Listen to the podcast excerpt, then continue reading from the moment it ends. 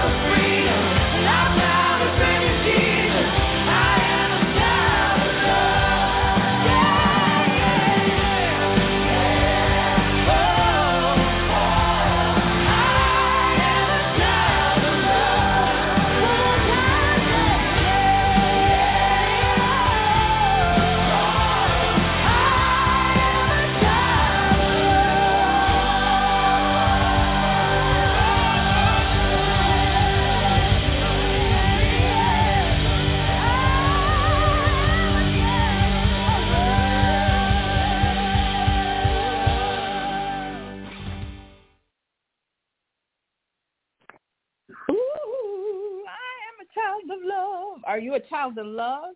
If you're a child of love, then you need to know how love operates. Love. Let's talk about love. That sounds like a song, right? But we're not going to talk the way the world talks about love. We're going to talk about love the way God sees love. Hi, I'm Carmen, your host for tonight. God bless you. I hope you had a great week. Today is August 26, 2023. God bless you. And I hope you had a great week. And if you didn't, like I always say, we'll help you get back on track, but not in our strength, with the strength of the Lord. Amen? Because we can't do anything in our own strength. All right. We are a child of love. And so if we are a child of love, we have to walk like a child of love. And sometimes we lose our cool and we don't act like a child of love. So what does this mean? Love covers a multitude of sin. It means that we're to forgive and to give understanding in our relationships. Love has the power to overlook or forgive those that have faults and mistakes, the mistakes of others.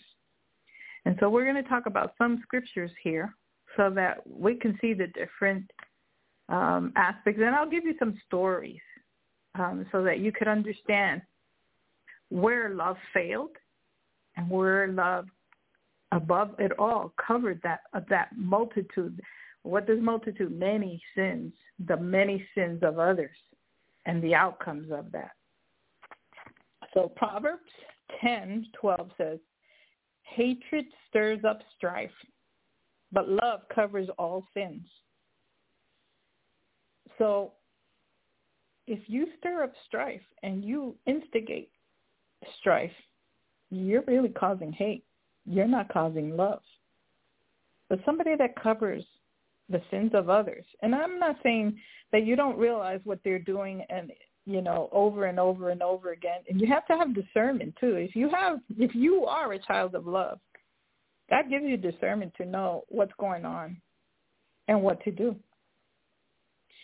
Proverbs 17:9. Let's look at that. Proverbs 17:9. We got,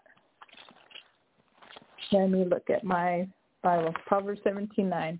He who covers a transgression seeks love. Are you seeking love?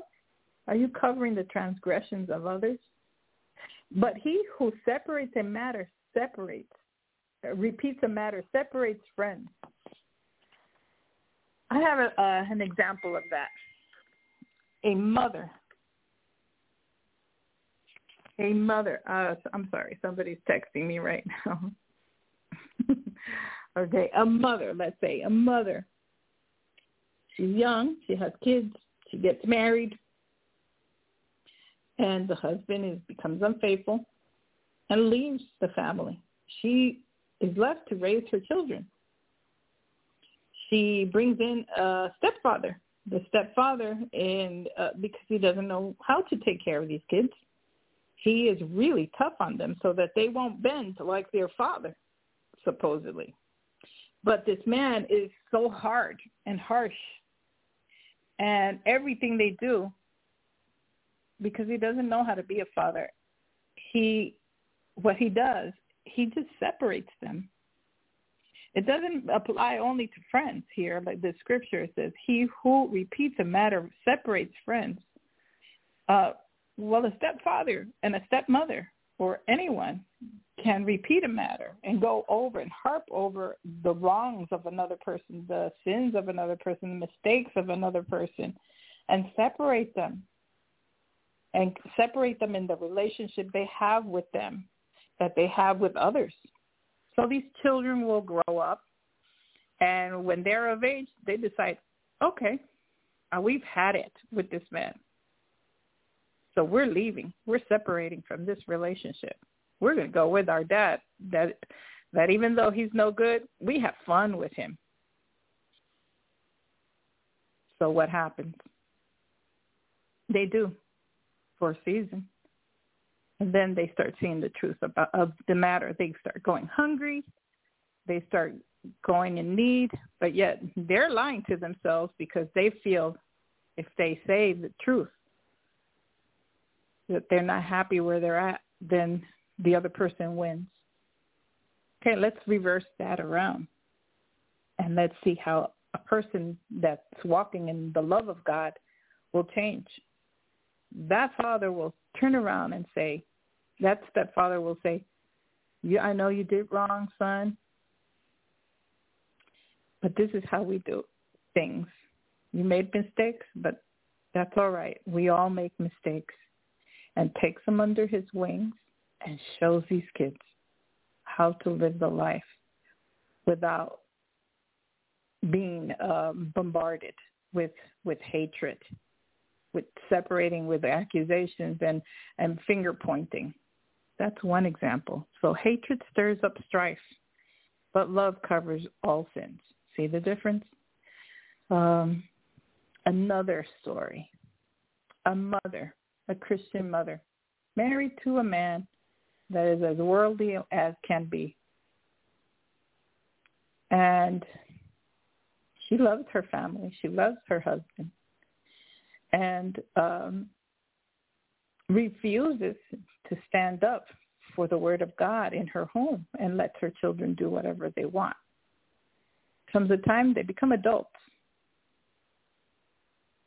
These adults start doing things that are not according to God's word. They get into all kinds of trouble. One goes to jail. The other one gets pregnant. The other one starts dabbling in the occult. It's just crazy. And the grandchildren start going into crazy things. A granddaughter gets pregnant. The other one gets pregnant. And all chaos breaks loose. But she still firmly loves the Lord, this mother. Well, comes a time when what the rebellious children don't want to understand, what they sow, they have to reap. And even though the love of this mother is so great, she has to see them sowing but that doesn't mean that she walks in bitterness and hatred towards her children for not doing what's right. She walks in love and covers a multitude of sins. So the oldest son gets sick. And so she tries to minister to him, but he refuses to walk in the ways of his mother. She loses her husband through death. And the son all of a sudden starts getting sick. Then he calls on his mother after a few months of hating. So what happens? They start fighting and they separate. But it's not because the mother doesn't love him, this young man. She loves him throughout all his issues, through all the things that he's done. Finally, he calls her up. Mom, take me to the hospital. I'm sick. I feel like something's wrong. They go to the hospital. Bad news. Pushing comes to shove, he ends up in a convalescent home.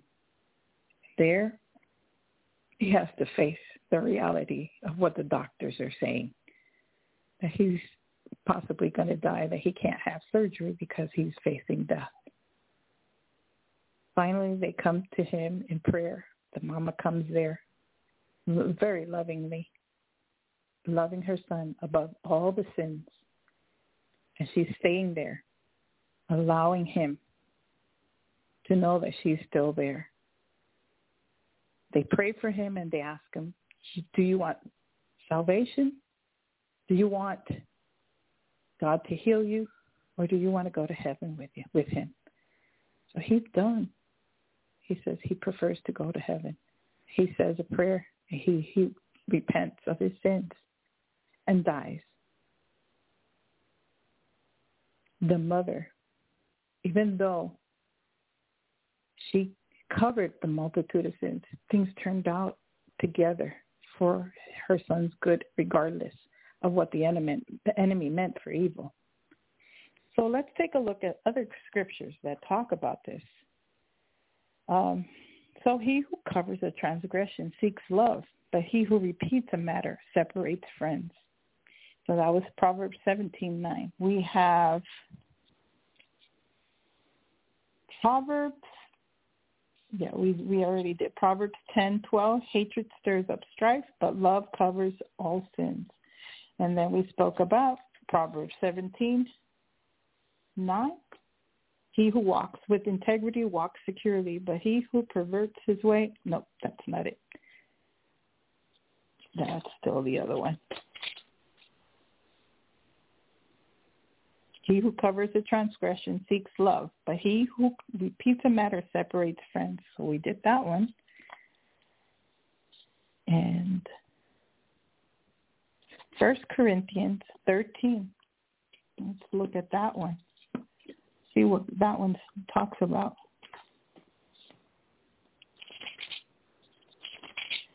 Verse 4-9.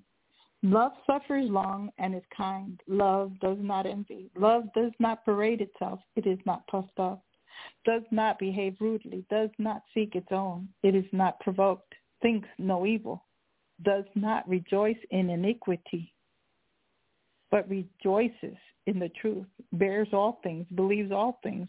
Hopes all things. Endures all things.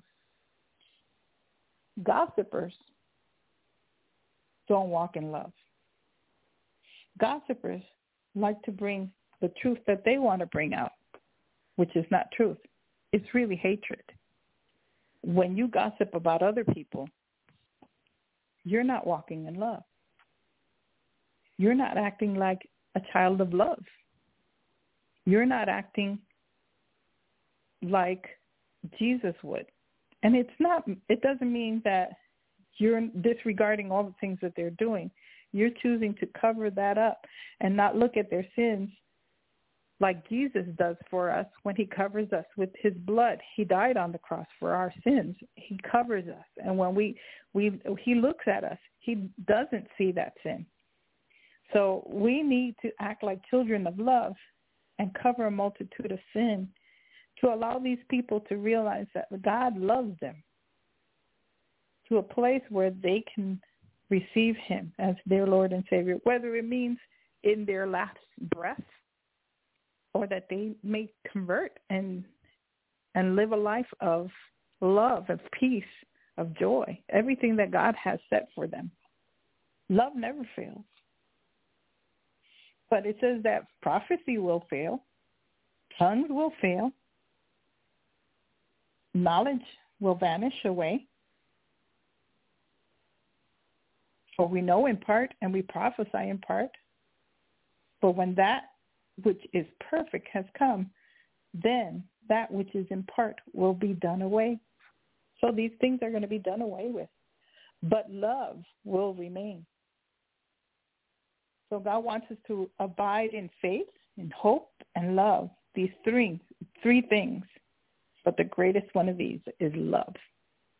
And I feel like we need to repeat this over and over and over again because the world is getting more and more wicked. It's not understanding. We're not understanding that we're going to have to walk in great love. There's things that are changing in our world. Even in the United States, people are being just ugly. Let me give you another example. A man goes into a store and complains about all the wrong things that are happening to the customers, and how he was wronged about this and he was wronged about that. But he went and got the solution to the problem done. Talk about it to a cashier.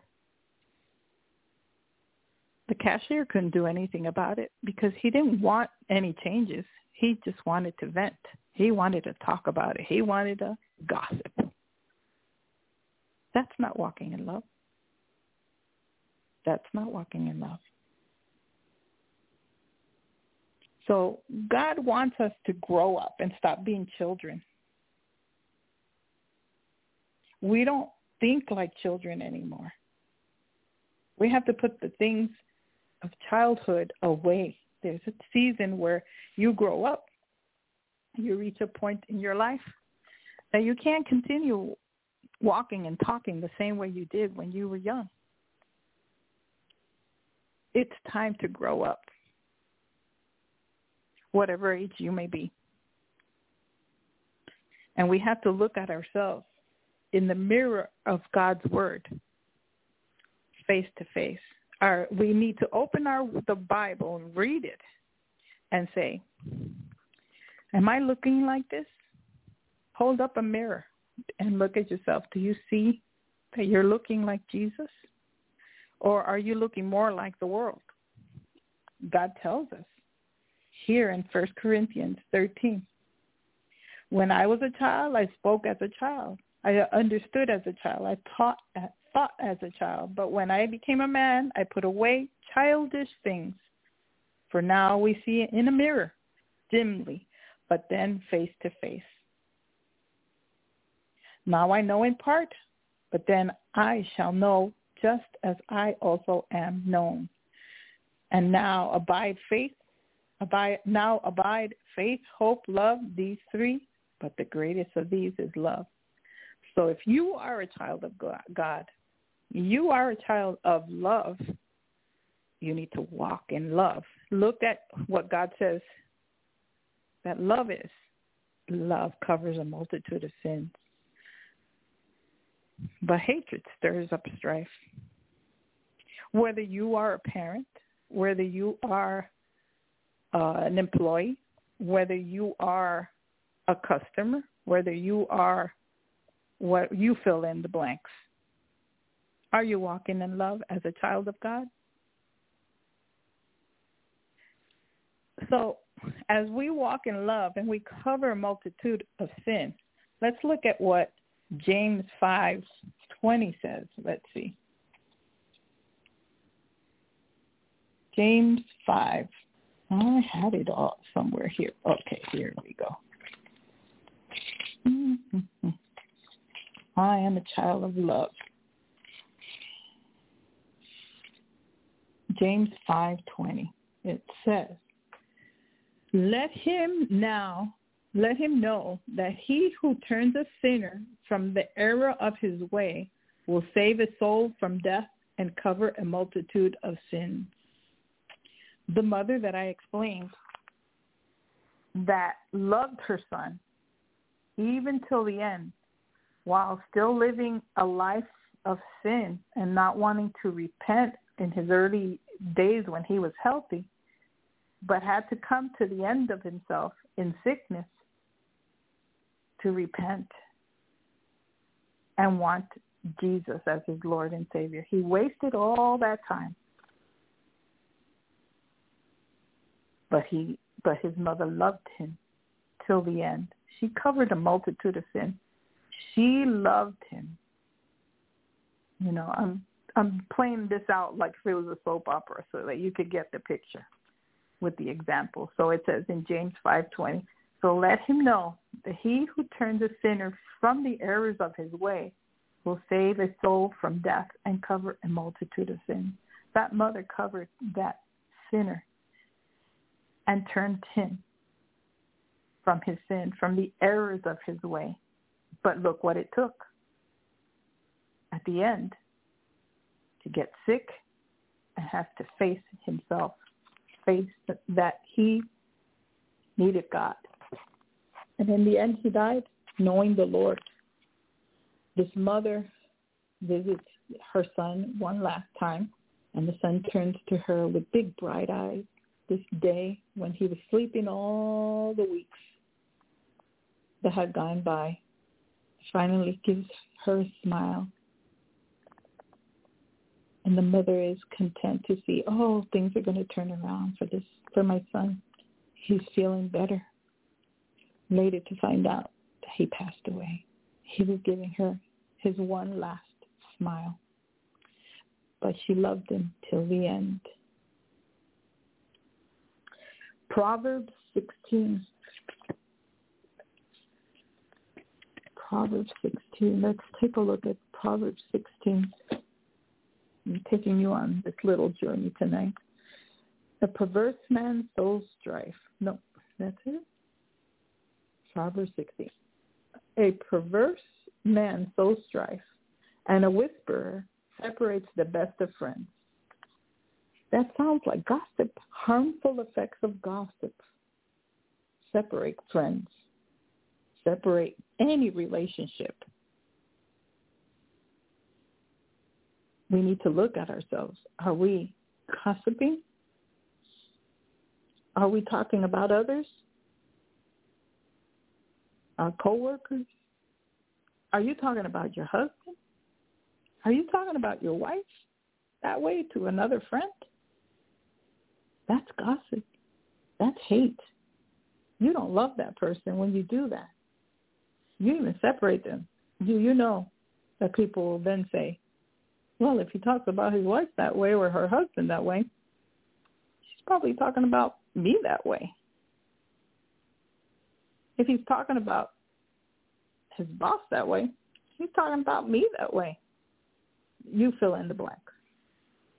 All right. So love doesn't do that.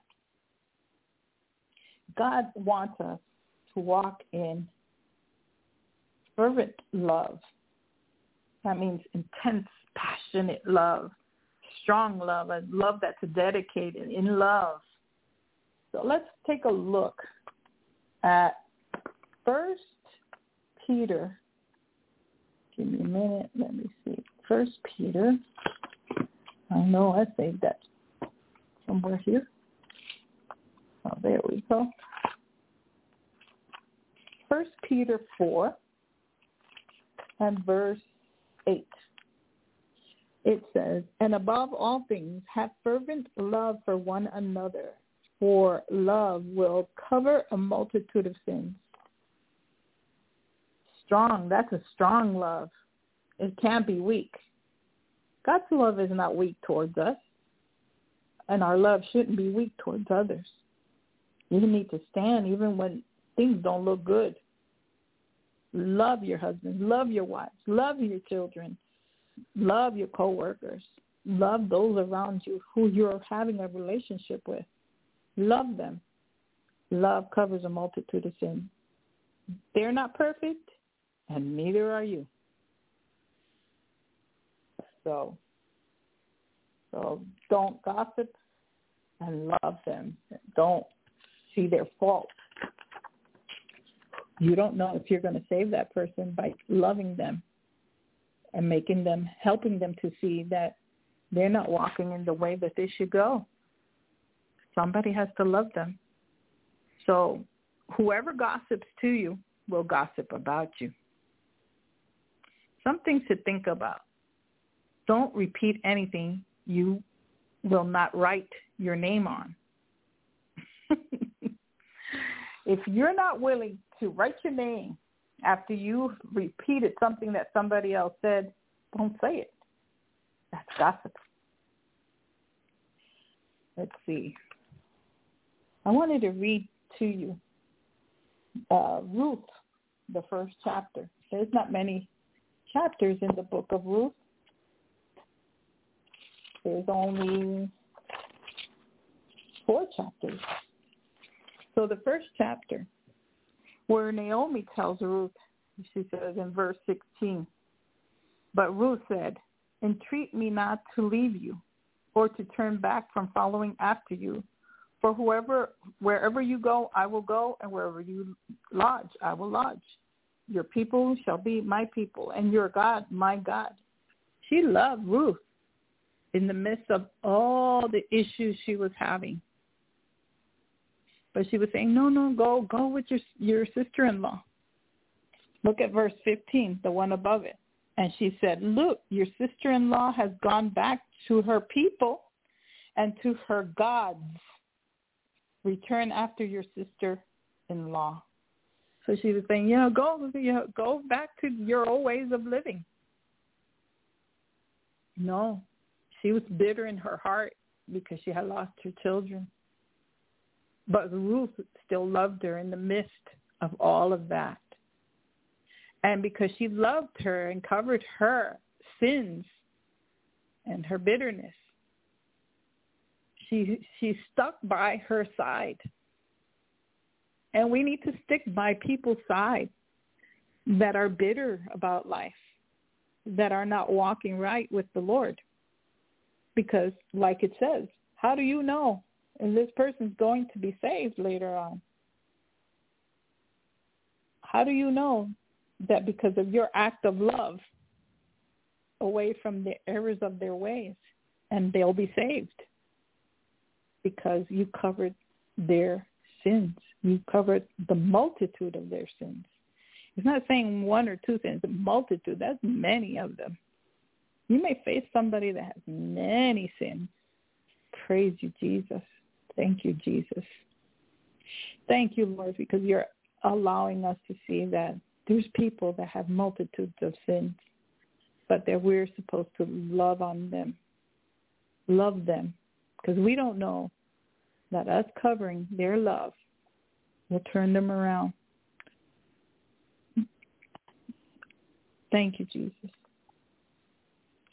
I'm a little bit saddened because this story that I told you about, this woman happens to be a friend of mine that went through that very same thing. And she loved her son through that. And he made it to heaven. He made it to heaven because of her love for him. She went through such a hard time, but she didn't correct him in her younger years. But yet she stuck with him and loved on him. Some of you need to love on your husbands, love on your wives, love on your children, love on those friends that are going through hardship, and love them even when the worst of them comes out and sins, multiple sins come out. You need to love them. So let's take a look at Proverbs 18. Proverbs 18. Let's see what Proverbs 18 talks about love. 24.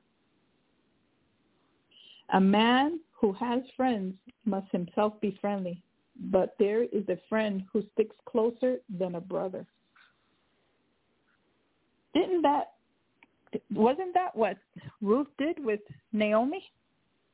She stuck close to her, even in the midst of her bitterness. Praise God. We need to stick close to people and not gossip about them, and not turn them to be exposed, that their nakedness be exposed before others. You're walking in hate if you do that. Are you gossiping about what others are doing? Oh, I know what she did. I can tell you. That sounds like the snake talking. Are you a snake, or are you a child of God? Are you the one that's exposing those around you, but making yourself the most religious person, that you know it all, that you have it all together? Be careful. God can expose you. And this is a rough word for some of you, because you know you're speaking things that you're not supposed to in church, in your jobs. Be careful. It'll come back to bite you. And I'm not saying that we don't expose what's evil, what's in the dark. There's a time for that. The Holy Spirit will lead you, but you better make sure that it's the Holy Spirit leading you to do these things, and it's not your own flesh, your hatred for others. Be careful. All right. Matthew 18. Let's take a look at two more scriptures, and then I'll wrap it up. Matthew 18 and verse 15. Moreover, if your brother sins against you, go and tell him his fault between you and him alone. If he hears you, you have gained your brother. Okay? If you see that somebody is in sin, you take it up with them first. You try to make them understand. You don't go jumping the protocol that God puts here. You know, there's people in the workplace, bosses don't like this when an employee jumps the protocol that is set in place, the chain of command, because certain things have to be done in a proper order. So God says, let it be between you and him alone. But then if he doesn't listen, then take with you one or two more, that by the mouth of two or three witnesses, every word may be established. If he refuses to hear them, tell it to the church. If he refuses to hear the church, let him be put like a heathen and a tax collector. So there's protocol for repentance for that person that's supposedly walking in the church. And I'm not talking about people that are not believers, you know, that are still needing to come into the kingdom. This sounds like a person that is in the church doing sin. We have to make sure that we follow God's protocol. Okay? All right, Galatians, and this will be my last one. Galatians 6. Let's see, Galatians 6. Thank you, Jesus. Thank you, Jesus, for your word. Thank you, Lord. I hope and I pray that people get convicted tonight. Galatians 6, verse 1. Brethren, if a man is overtaken by any trespass, you who are spiritual, restore such a one in a spirit of gentleness, considering yourself, lest you also be tempted. Bear one another's burden, and so fulfill the law of Christ. If anyone thinks himself to be something, when he is nothing, he deceives himself. But let each one examine his own work, and then when he will have rejoicing in himself alone and not in another. For each one shall bear his own load. So let's look at one again. Brethren, if any man is overtaken in any trespass, you who are spiritual, restore such a one in a spirit of gentleness, considering yourself least you tempted. Don't get prideful when you're trying to correct somebody else. I fear and tremble when I correct other people. I don't like doing that, honestly. I don't like correcting other people. I know nobody likes being corrected, but when you do it, make sure you do it in gentleness. Be careful. You know, the Lord started off this message in a different way, and he's turned it out in a different way. Now, I wasn't expecting to say this. So be loving with people. Help them to come. I know we get mad at people, and you want to blow it, but we have to be gentle, considering that you could also fail in the same manner. Some people say, "Oh no, not me." Yes, you. Yes, you. Be careful. And so here on PGN, when we love you, when we correct you, We're trying to do it in the best way that we can, knowing that we can fail too.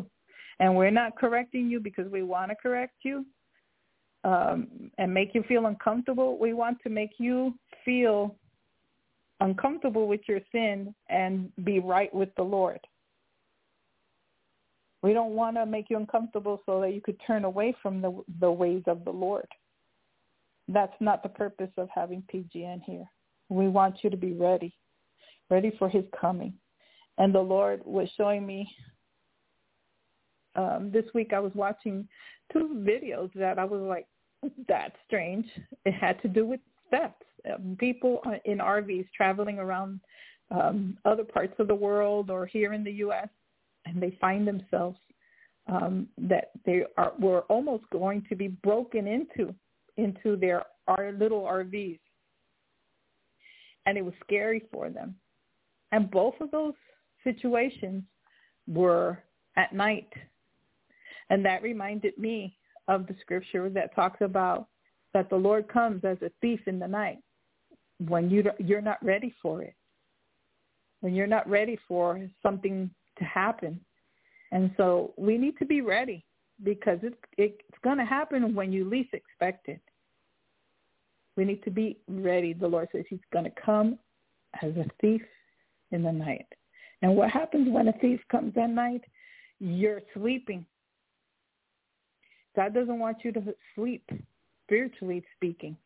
He wants you to be alert, to be ahead of the game, to be prayed up, to be waiting for him, being ready in your life, walking in his love.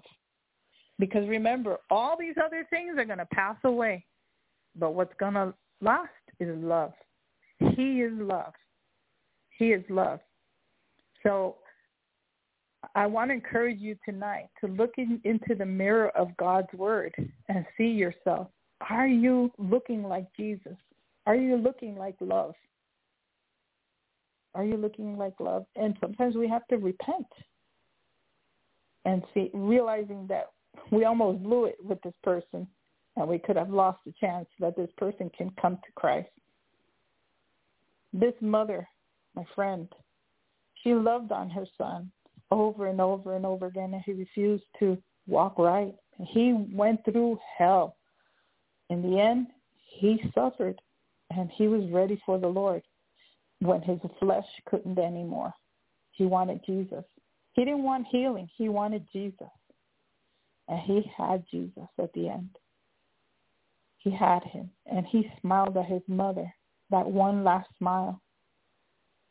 She thought that he was going to be okay, that he was getting better. And it wasn't that he was getting better. He was just letting her know, I'm saying my goodbyes, Mom. We have to love people, even when they don't want to change. But we have to love them till the end, because how do you know if that person will turn from their errors of their ways and they'll be saved? Love covers a multitude of sin. Well, let me get off this topic before I start crying. All right, I'll be taking some calls tonight. And God bless you. And Father, in the name of Jesus, Lord, we just thank you evening tonight. Thank you, Lord, because you love us so much that you gave us Jesus, that you allow us to know him. There's many that have died in their sin, but you loved us regardless. Lord, help us to be like you. Help us to look like you. Help us. Help us, Lord. We thank you, Lord, for the blood of Jesus. We thank you for what you did on Calvary for us. Help us to look like you. Change our hearts. Help us to be more and more, especially as the days grow darker, that we'll have that love, that passion, that fervent love to stand and love people until they come to know you as their Lord and Savior. Thank you, Jesus. We pray in Jesus' name. Amen. All right. My first caller, 828-989, your name and where you're from. Carmen, it's Jennifer from North Carolina. Oh, thank you, Jesus. Jennifer. All right, let me pray for you. Let me put you on mute and I'll come back. Thank you, Lord. Thank you, Lord. I sense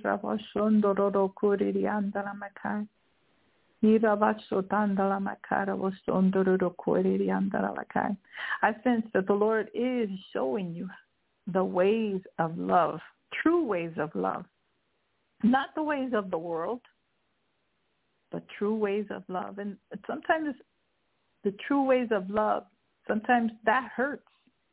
When we want to love others, we risk the chance of being hurt ourselves. Just like that mother that I was talking about, my friend that lost her son. She loved her son even through all the issues that he had, all the things that he had gone through. She loved him. She was hurt by it.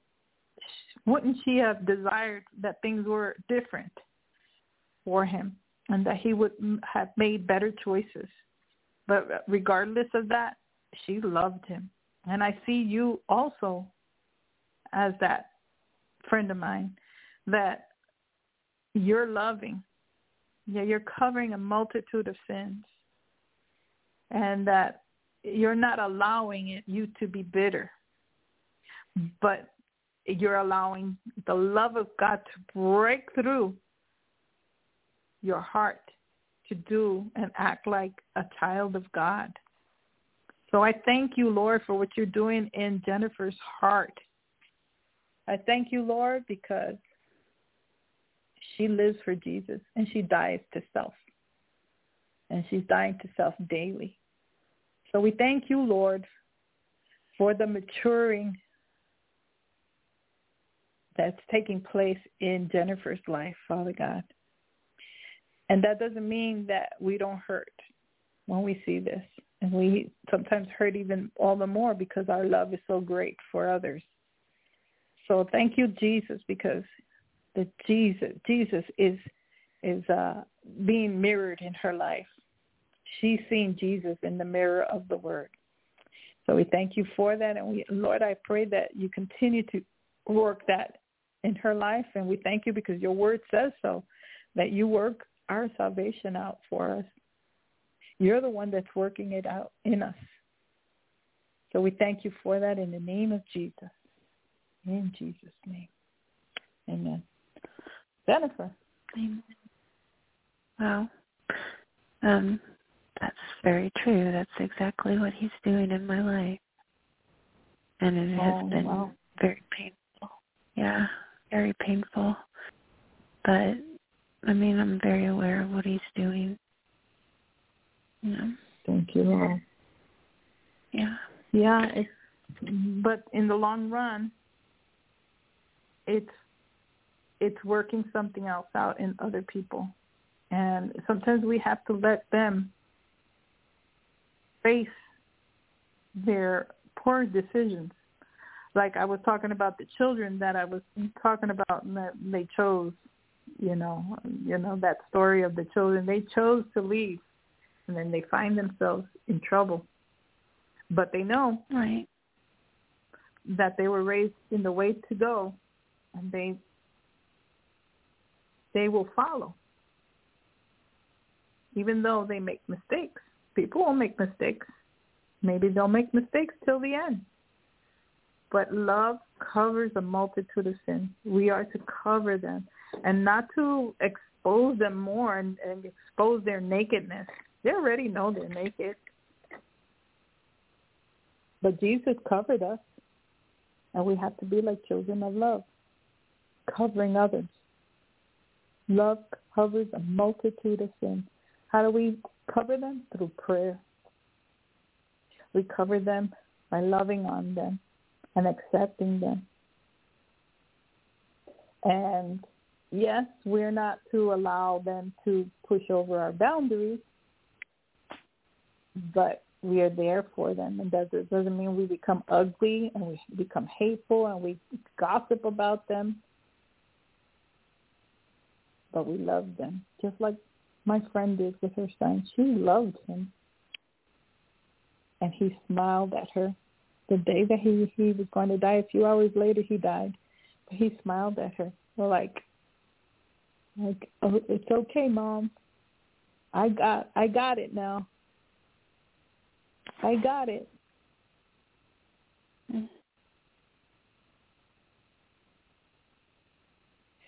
Mm.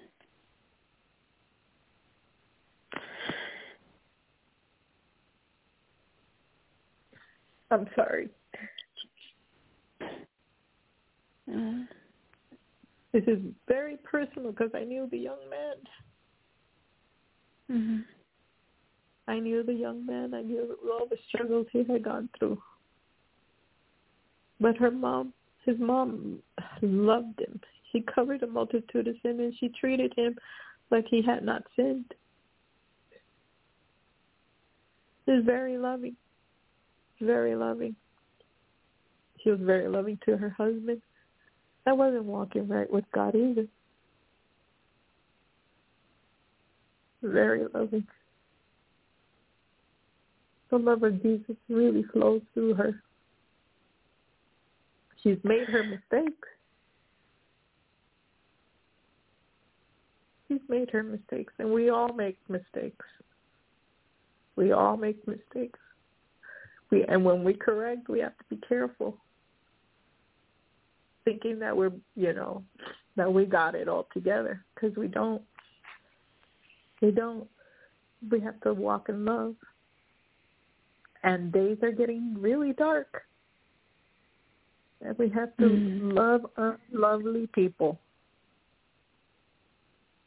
But that's the beauty of it, that the more we love unlovely people, and even though it hurts us, we're being transformed in the likeness of our Lord. We are looking more and more like Him. Yes. Yeah. Sometimes He's just given me this visual that I have to do when other people aren't being so loving, and it's just seeing Jesus, turning the cheek and just allowing myself to be, I don't want to say beat up, because it's not like, letting people walk on me. It's just holding my tongue and sometimes we have to hold our tongue and not just blast out in a text message or an email or a voicemail or whatever it means of speaking it out. Watch it. And the wonderful thing now is that we can text something and we can delete it right away if we hurry up. But God sees our heart. God sees our heart. And so we need to repent. Yeah. And I believe we have to walk in a lot of love in these coming days. There's going to be some ugly things happening, and we need to know how to love. Just learning God is training us. Learning how to take, everything to Jesus, the foot of Jesus. Yeah, just holding, my tongue and having a good cry and taking it all and laying it down at His feet. And but it is painful. It's painful because you sometimes I'm just like, I'd like to experience that love in return. But Jesus is loving. Yeah, that's our love. When we love people, even when they hurt us, and we see that they're destroying themselves. Like my friend, she saw all the things that her son went through, and yet he wouldn't turn. He wouldn't turn completely. And right before he got sick, he had a fight with her. But then he called out to her. He knew that she was going to, regardless of what he did or how he was behaving, that she wouldn't reject him. And so he called for help. But this time it was different. It was a little too late. The doctors told him, no. Doctors told him, no, this time, we can't even operate on you because you're going to die in the table. Wow. And so, I was surprised because I saw how strong she was. I was like, God. But then I go visit her, and I find out about other things that she's going through. And I'm like, oh, my God, this woman, she's going crazy. She should be going crazy, but she's not. She's still walking in love and working hard and shopping and taking care of daughters and granddaughters and great-grandbabies. And she's a widow. She's still moving. Mm-hmm. So God will give you the strength. Well, yeah, when you sit at his feet, there's an exchange of his peace and his joy that allows you to just rest in that. I'm not saying that, you know, there's times that I don't wail, you know, just from my heart hurting, but he just gives me, he's been giving me a lot of object lessons lately because I'm a visual person, and it's just his love. He's answering my prayer actually, because I asked him to know him intimately, his heart, and part of knowing Jesus intimately, you know, the Lord is suffering with him. If when you're suffering, you know, you're partaking of his suffering, and you get to, you know, at least for me, he's just explaining his heart to me in that suffering and allowing me to feel his heart through my own suffering, if that makes sense. Mhm. And some people think that because they decide to get married that everything's going to go hunky-dory. Hunky-dory. I used to be in Catholic school, and I used to have a nun, this nun, Sister Ann Melanie. She would always say, you know, when things were really going well, everything's hunky-dory. She picked up her wording, hunky-dory. And Sister Ann Melanie, she was a character. Well, she would say, everything's going hunky-dory, so things aren't always going hunky-dory. And when you're married, many times you have to learn how to love. When you're with another person, they're imperfect. So you need to learn to cover a multitude of sins. But some people will take advantage of that.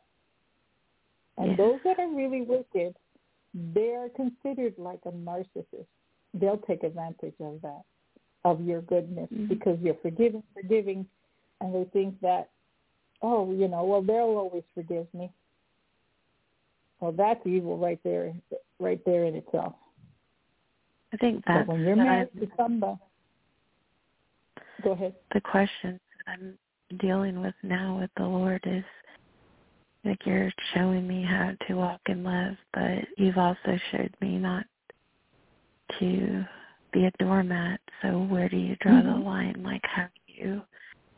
Well, I know you don't allow people to push your boundaries. Yes, you say no. You know, I'll love you, but I'm not going to let you push me to where I'm not supposed to go or what I'm not supposed to do.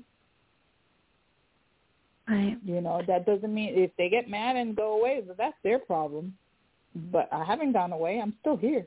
Just like that friend of mine with her son, she was always there for him. He kept coming back. She was always there for him. Her love didn't change. Remember the prodigal son's father? The prodigal son left. When he came back, the father's heart was still there. He was there waiting for him to change. Well, so I've learned that they don't change, but we change. Mhm. You know, they don't change. Yeah, no, it's an action. You know, it's a commitment to another person. Yeah, it's a choice. It's a daily choice, regardless of how you feel. Because sometimes you just don't like that person, and you know that's normal. But it's a daily commitment. Is a choice. It's not based on how you feel at any given moment, because our feelings are fickle. And I'm hearing the Lord talking, saying, you know, about husbands, watch what you say about your wives. watch what you're saying about your wife, what you're sharing with other people, and how you're making them look in front of other people. Wives, be careful what you do with your husband. Be careful what you're saying about them to other people. That's not love. That's gossip. That's hate. Yes, it is. You don't love that. Mm-hmm. And so I'm just feeling that really strong right now. Be careful what you say about your wives and your husbands, about other people. I learned that back when I was 18, you know, and I've always, like, it's really stuck with me. Mm-hmm. Because people form their opinions. Like, you know, you could be having a bad day and just want to vent to somebody, but I learned when I was very young that people start making judgments and forming opinions, and it really ruins relationships and their view, and it's never the same. It never is. I met this one person, and I was praying about her, and she was seeking my help in her marriage. And I'm not mentioning any names. But when I corrected her about the way she was talking about her husband, it was on. She took a dislike towards me. She didn't want to correct herself. Fault finding. We can't do that.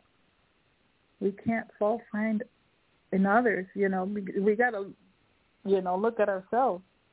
Why not cover that person in love and not make their sins, expose their nakedness? That's not what God is looking. God covers. God always covers. He covers us with his blood. And then when he looks at us, he doesn't see the sin. He doesn't see the sin. When the enemy sees us and we're covered by Jesus, he doesn't see the sin. He can't. He sees Jesus. He sees the blood. So we need to cover. Love covers a multitude of sin. Covering the love of God. Not like the world. The world loves in a different way. The world loves really not loving. The world loves, looks for love for themselves, out of other people. But nobody can fulfill that for you. Nobody can fulfill that love for you like Jesus can. No. Nobody. I don't really think that love is, you know, it's selfless and sacrificial. And when we're walking like Jesus does, then you're ready for a relationship because you're walking in the love of God. But sometimes people, God doesn't give another person that spouse because they're not ready. They don't know how to love other people. They don't know how to love other people. And until we are ready. Yeah, I think the world's love seeks, to, you know, it's selfish and the fact that they want something and it's not, you know, it's for them. Like they're seeking a marriage, or a relationship for self-satisfaction. It's for self. Mm-hmm. Ooh, I felt that. That's what the Lord's been showing. Thank you, Lord. Yeah, it's selfish.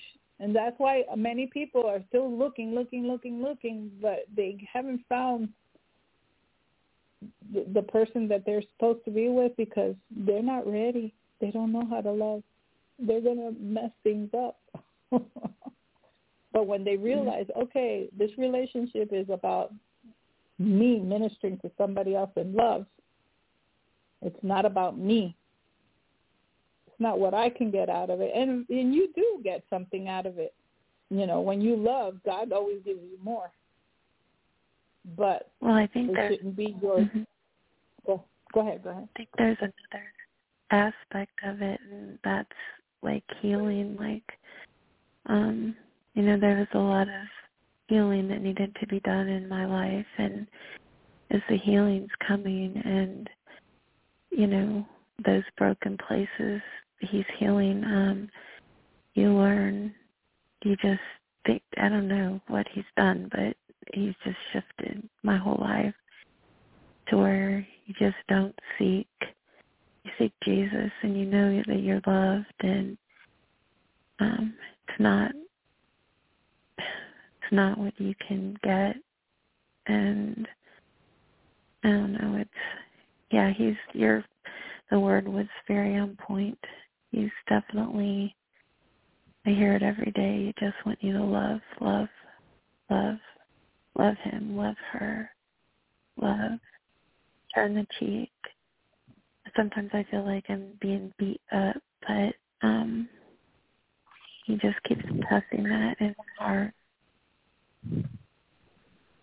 Yeah, the way the world loves is not the same way the way that God wants us to love.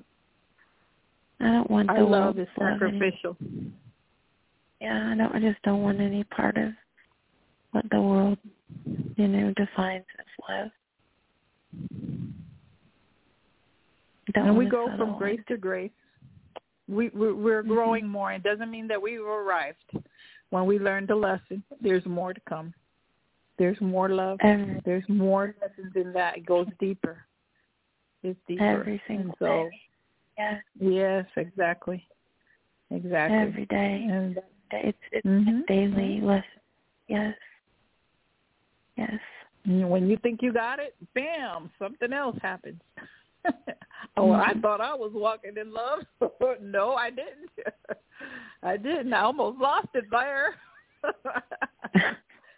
Well, there's days that the enemy just will come at you like there's like a zillion darts, testing your patience and testing, your humility. Well, I'm not saying that it's always going to be dark that way, too. I mean, there's awesome times of love, where we rejoice like my friend did.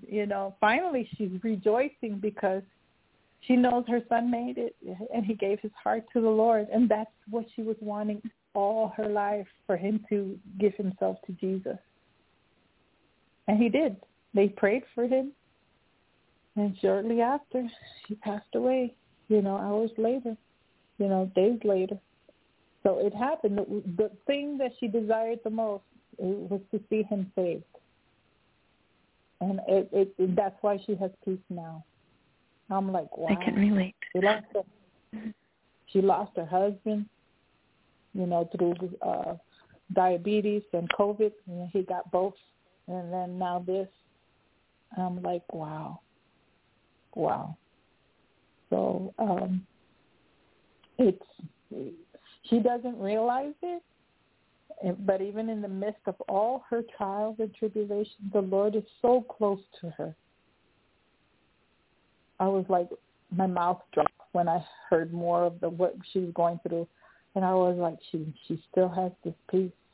And I can understand it because I've been through stuff, and I'm like, why am I feeling this okay? I should be a mess. But it's God. It's all him. He's the one that receives all the glory. Yes. We can't do it in our own strength. No. Absolutely not. Mm-hmm. So we're growing. Mm-hmm. We're growing. Yeah. And just bite your tongue if you... that was a North Carolina thing. Bite your tongue or something like that. There's a saying that when I lived in North Carolina, people would say similar things to that. Well, bite your tongue. Yeah, bite your tongue if you're going to go and say what you're not supposed to say to another person. Watch it. Be careful. Maybe erase, edit, undo before you send, or after you send, undo it. It's better to undo it than to, hurt another person, and maybe they'll walk with the Lord. I find myself keeping my mouth closed and then silently giving it to Jesus and asking for help. Yeah. We need to look in the Word of God. Where? What we're doing that may not be pleasing to the Lord, that may not look like a child of love. So, is there anything you need prayer for tonight or anything else that you would like to say before I move on to the next call? No, I think I'm good. It's just strength and, my son's salvation. And my daughter, I can't really say what's going on because it's something happening in her life that's very private, that she just, I made a promise to her that I wouldn't say anything. So, but the Lord knows.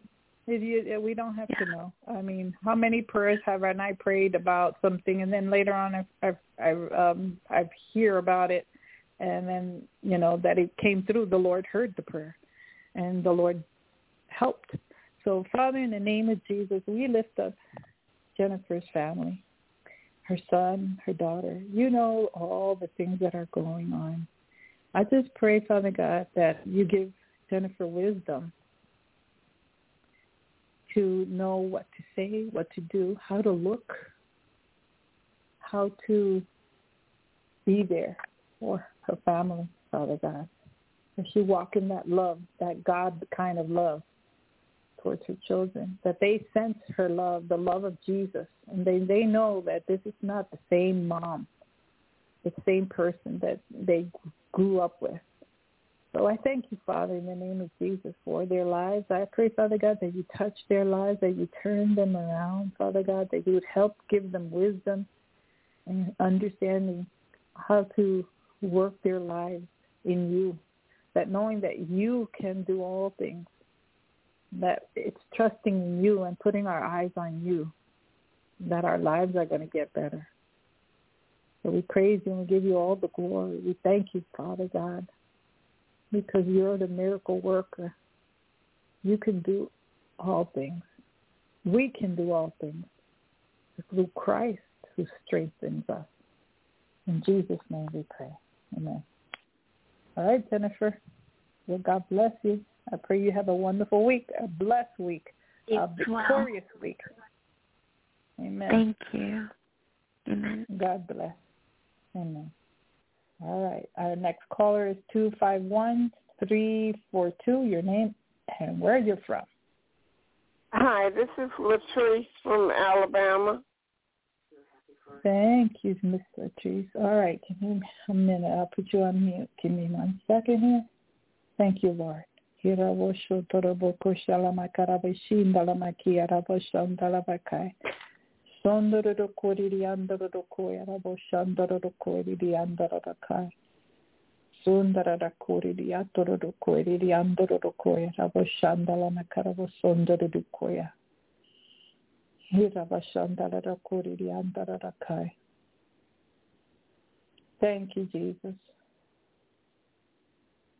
Thank you, Jesus. Thank you, Jesus, for Latrice. The heart of a mother, not only for her children, but also for others, Father God. Sometimes she feels that she may be too sensitive in the things that other people are going through, but it's not that she's too sensitive. She's got the heart of God. The heart of God that feels for, has empathy for others. I thank you, Lord, for that heart. I thank you, Lord, because sometimes she extends herself to others, sometimes to her own detriment. And so I thank you, Lord, because you're going to give her wisdom as to knowing when to move and when not to move, when to pray and when to act. When to pray and when to act. So we thank you, Lord, for that wisdom that you're giving her, Father God, where she is blessed, and she's blessing others, and how to do that. So we thank you, Lord, for Latrice. We thank you, Lord, for her walk with you. We thank you, Lord, for her love for you and for others. Thank you, Lord, for that motherly kind of love towards others, Father God, hoping to see them better and well in their minds and in their emotions and their spirit.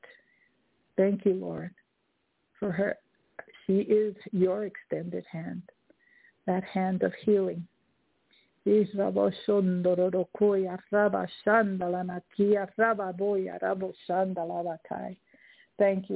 Latrice. Bless her, Lord. In Jesus' name, amen. All right. Latrice, are you there? Amen. Yes, ma'am, and I do thank you for that prayer. Amen. And I'd like for you to pray for my children and for the people that are on my prayer list. Okay. And yes, ma'am. All right. Father God, we lift up this prayer list, these people that she's praying for. We lift them all in unison with other people listening, Father God. We all come in agreement, Father God, lifting them up to you. You know exactly what they're going through. You know exactly what her prayer is, Father God. Thank you, Lord, because the love of Jesus flows through her in these prayers, Father God. You know exactly what they need. She knows, Father God, because she prays, Father God, with your heart. And so we lift this prayer list, Father God, with the heart of the Father, Father God, that you would turn things together for their good, Father God, that you would draw those that are far away from you, that you would bring healing for those that need healing, that you would mend relationships that need to be mended, Father God, that you would help those that are lacking, Father God, whether spiritually, emotionally, or physically, Father God, that you would give what they need, Father God, that they would know that it's coming from you, that you will receive the glory, Father God, that they would know, Father God, that they would know that it came from you, and that they would have no shadow of a doubt that the blessings that they receive are from you. In Jesus' name, amen. Amen. And bless my sister's health, Father God. Touch her from the top of her head to the bottom of her feet. Whatever ailments she has, Father God, help her to stay strong, Father God. Help her to stay strong so that she could continue doing your work for your glory in Jesus' name. Amen. Amen. I do thank you, Carmen, and I decree the blessings of God upon you as well. Thank you, thank you, thank you. God bless you. You have a blessed week. Bye-bye. Bye-bye. Thank you, Lord. All right, my next caller, 111111. 111111. Who's this? This is Barbara from Texas. Hi. Hey, Barbara. All right, all right. Let me put you on mute. Oh, I'm still feeling that anointing from that prayer with Sister Latrice. I'm still feeling that really strong. Sister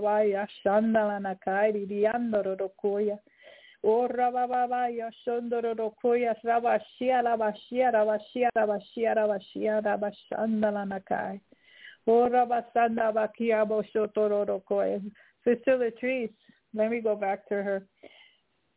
Your sufferings are not in vain. Your sufferings are not in vain. The Lord sees everything you've gone through. None of the prayers that you have prayed are in vain. They're coming to pass one way or another. Thank you, Lord. Lord, I just lift up Sister Barbara, Father God.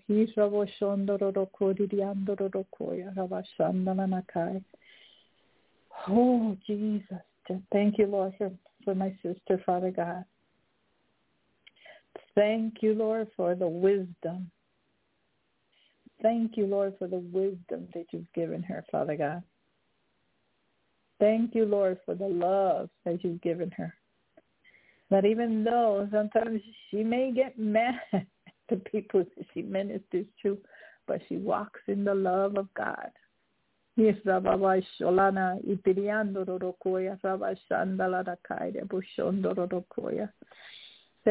Jesus. And she keeps on moving, and she keeps on trucking. That's what I hear. She keeps on trucking. You know, she keeps on loving with the love of God. Big love.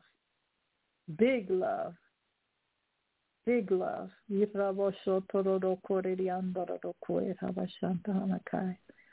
And she's not moved. She's not moved by what she sees. She's not moved by the faces. She's not moved. She's not moved.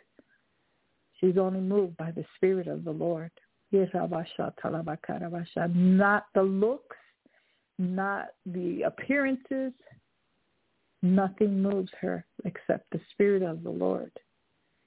She's not moved by what she sees. It's not by sight.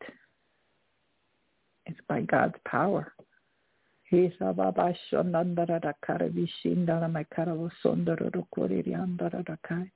I see souls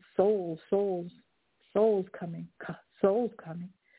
And sometimes these souls need someone with tough love, but at the same time, a loving hand, a loving touch. I just see that that when they experience Sister Barbara, they're going to experience something that they didn't expect, a love that they didn't expect, because they judged by the outside, but didn't realize that there was more to Sister Barbara than there meets the eye.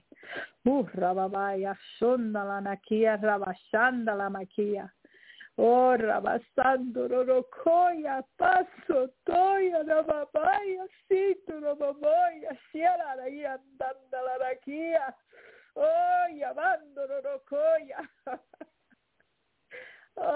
thank you, Lord. For the love of Jesus flows through her, Father God. Oh, Rababaya Shindalarakia. Oh, Rababaya, long suffering. It's long suffering. Oh, thank you, Jesus. Thank you, Lord. Oh, Rababaya Sondororokoya Shialandalarakai. Oh, I praise you, Lord. Thank you, Jesus. Thank you, Jesus. Oh, thank you, Lord. For your love flows. Your love flows through her in Jesus' name. Thank you, Lord. Touch those that come to her, Father God, for advice. Touch them, Father God, that they will experience what they never thought that they would experience in the presence of Barbara. And when they realized that they were not just only in the presence of Barbara, but they were in the presence of God, because of the love of God flowing through her. Thank you, Jesus. Thank you, Lord. Thank you, Jesus. Thank you, Jesus. Praise you, Lord. We praise your holy name. Thank you, Lord. Bless her, Father God. Bless her. Use her mightily in Jesus' name. Thank you, Lord. Amen and amen. Praise you, Jesus. Hey, Sister Barbara, how are you? Oh, I'm excited. I've been working, but I made it in time to hear the show. It was awesome. And I'm like, oh, God, it is so good, so rich. And so I was just feeding off of it. And I said, oh, I love it. This is what I've been missing for the last two. But I do want to say that the young lady that we've been praying for on the show that I asked for prayer, her name was Betty. She passed away yesterday. Yesterday evening. And as I got dressed to get ready to go, I said, Lord, I don't see her making it through the night. But I said, Lord, just send my love. just let her know that I love her, that even if I tried to drive and go, you know, I just wanted God to be with her. And the last words that I did hear, she said, I just want to see Jesus. I just want to see Jesus. And those were her last words. And I said, well, you danced your way to the gate, and you were always a praiser.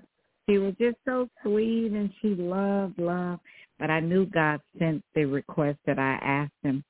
And that's what I feel like that you were also picking up to, because the people that I was going to bring with me, I knew I had the credentials to see her, but they wouldn't have got a chance to see her only because of, you know, the credentials that you hold, and they won't let everybody in the room. But I just sent the Holy Ghost and sent the Lord to, you know, the Word of God to just let her know that I love her. And I had already told her many, many times, because I know you had given me words after words, encouraging words, and I'm just so grateful.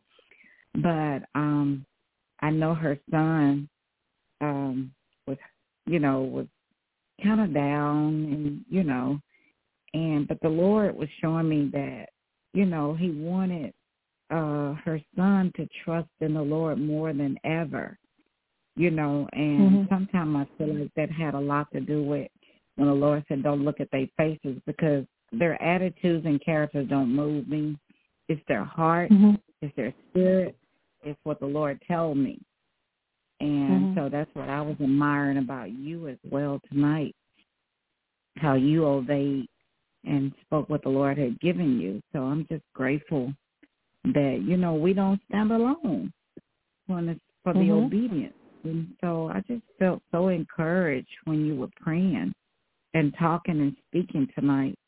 I got on a little late, but I got on as soon as I could, so my background would be so light. But I'm grateful, and I'm just thanking you and the souls that I have been praying for, just like Latrice. I have been telling the Lord, I said, when she prayed for her list, I said, Lord, my list long. And so many have left, going to different cities. I know two of the young ladies went to Midland, Texas, or whatever that is. I don't know. But I prayed for them and their safety, and pray that they would talk more to the Lord than just, you know, talking to me, because I didn't want them to just get an encouraging word and me praying for them. I wanted them to visit Christ, you know, just like you spoke, you know. Don't just, you know, it's not about Barbara. It's about Jesus, the Christ that's in us. And so, you know, that's what that's what I want more than anything, to feel that love and, you know, and what we feel when we pray for others, you know. So thank you, because you had me I do feel that you have that love. You do have that love. You don't realize it. God makes us unique in different ways. And he knows that he needs a gentle person, just like Jennifer. He needs a person that will bring discipline, like Sister Barbara. He knows he needs somebody like Sister Latrice that comes in with the healing touch. He needs our different personalities to meet different needs. But it's him through all of us in different ways. And we have to learn to accept ourselves exactly the way that we are, because when we do, then God can flow even better through us, because we know that he created us that way, not like sister so-and-so or like brother so-and-so, but he created me unique to walk and to move in the way that he wants us to move. We're his extended hands. We're his extended mouthpiece. Everything that we are is God. It's trying to touch the world. For God so loved the world, and He's going to love them through us. He's going to love them through us. And sometimes we just can't open up our mouths to say whatever we're feeling in the flesh. We have to, you know. Okay, Lord, what do you want me to say? How do you want me to say it?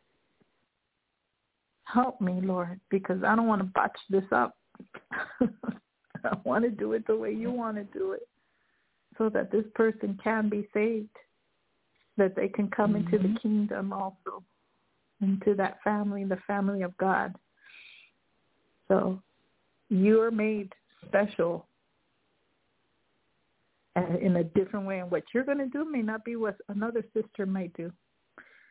Mm-hmm. Who you are is who you are, and that's who they need. Mm-hmm. They need Sister Barbara, and thinking that's strange that these people are needing you. And so, but you have to allow God, continue to allow God, and you're already walking in it. I sense that already. Mm-hmm. You're already walking in it. You're already walking in it. Just continue doing what you're doing. Amen? Yes, ma'am. You know, I think, you know, the people that have been coming in on tonight, they're mature women of God. Mm-hmm. And they hurt and they cry out for the things of God because they want what, you know, what's best for others. It's not a selfish love. It's a love that wants to reach out to touch the lives of others. And you're it. You love that. You love touching others. Amen, right? That's true. You want to see them change. They want a hug. They say, can I have a hug? And it's like they get that spirit broken. They get deliverance. And they just start crying. And they just cry and say, you just don't understand. Oh, wow. I said, you couldn't do the Lord understands. We know. So, thank you, Jesus. You're right. That's true. And I meet a lot of people that never saw me before. And I give them a hug, you know, and tell them that Jesus loves you more. You know, don't give up. Just throw in the towel. You may break your knees a little bit, but you'll be all right. Go on. Yeah, just like the shepherd does. You know the story of a shepherd, what the shepherds do to their sheep? Sometimes there's a sheep that strays a lot and gets into a lot of danger. And so what does the shepherd do? Sometimes he has to break their legs so that they, while they're healing, they come closer to the shepherd, and the shepherd takes care of that sheep while it's healing. To train that sheep that in the midst of its pain and the love and care that he's giving them, that they learn to walk close with him. And then that sheep doesn't go on its own again. It stays close. It gets trained to stay close to the Lord, to the shepherd, like we are supposed to stay close to the Lord. Sometimes pain is necessary for some people because they don't realize that God is breaking their legs so that they can stay close to him.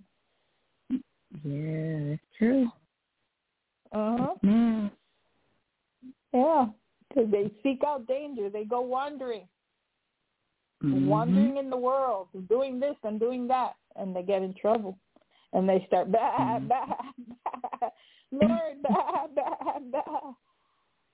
crying out. But it's God. God will not let them have the best because they're out of order. They're out of line. So he breaks their legs so that they can't get too far. Yes. And they learn to stay close. They learn to stay close. Ooh. I don't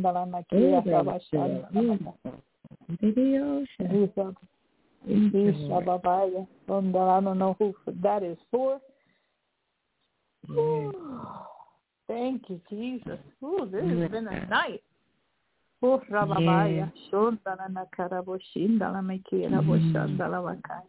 Thank you, Lord. Thank you, Jesus.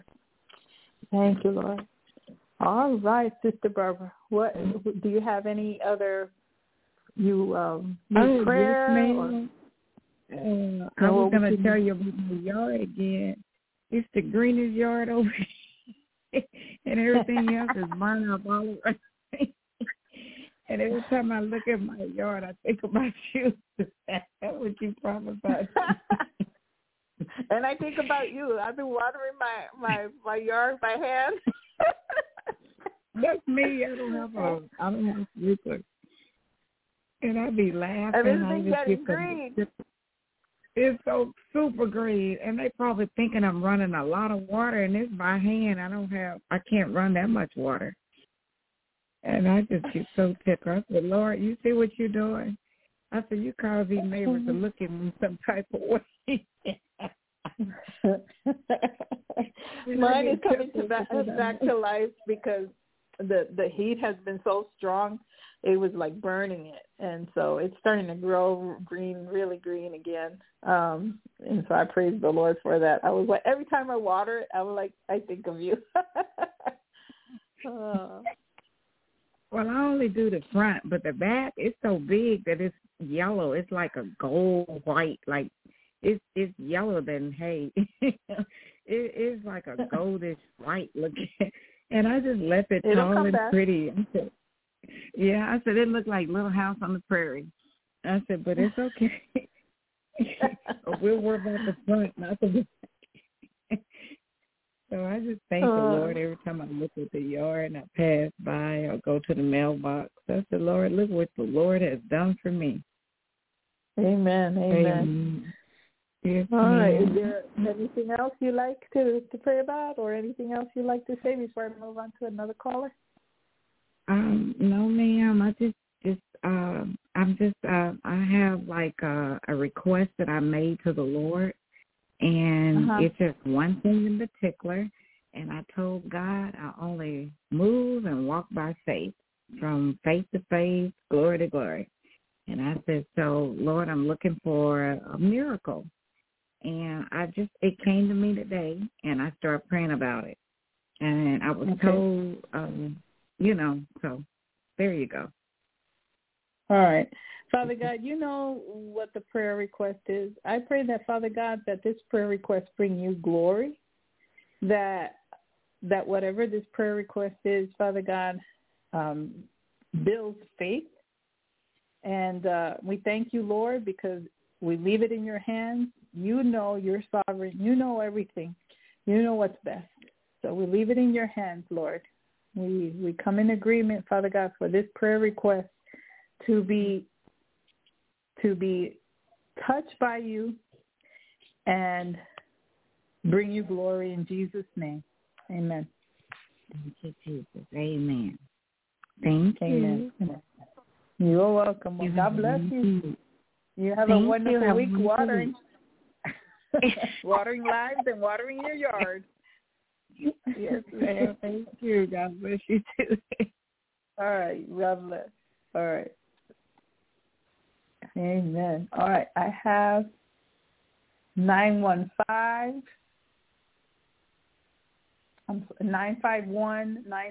I got a little dyslexic there. Your name and where you're from. This is Regina from California. Hey, Regina. All right. Let me put you on mute. Father God, thank you, Lord, for Sister Regina. I hear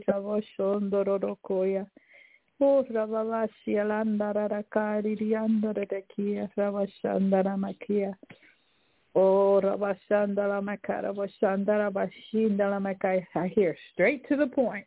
You're like an arrow that when you shoot, you get straight to the point. And that's how you are in prayer. Straight to the point. And that's Sister Regina. She's straight to the point. No nonsense. And when she gets into prayer, she's a sharp shooter. She's a sharp shooter. She's straight to the point.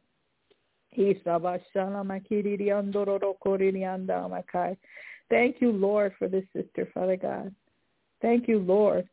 Just like you have in the military, those that are sharp shooters and they get straight to the point. And when they go for their target, they don't miss. They don't miss.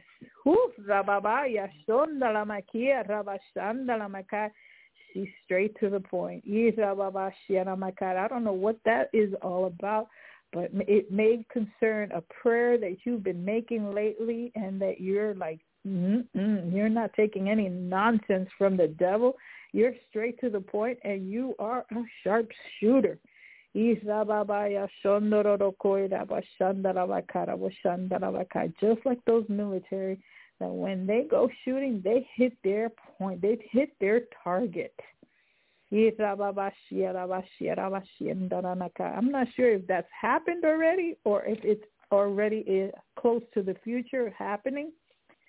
So I thank you, Lord. I thank you, Lord, that your Holy Spirit will, if it hasn't happened yet, that your Holy Spirit will guide her as to what to say, what to do, Father God, how to say it, how to decree it. And then I thank you, Lord, because the glory is for you.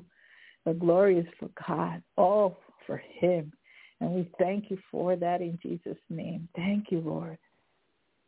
We're the sharpshooter. Amen and amen. Thank you, Lord. Amen. Regina. Amen. Hi. Yes. How are you? I'm good. What's going on? I have a few things before the Lord that I've been praying about. So just, yeah. Just finding my scriptures and standing on the promises. That's what I've been doing. Oh, that's what it's all about. That's all I kept hearing the Lord. Sharpshooter. Like you were getting right on the target. You're not messing around. That's what you're doing. Yeah. See, ladies, that's how you do it. Amen. Wow. Amen. Yes. Could you share a little, maybe, of what those scriptures make?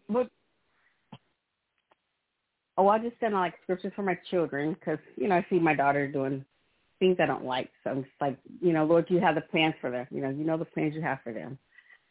Mm-hmm. And then like the one that says, like, my children shall be taught of the Lord, and great shall be the peace of my children. So I pray that.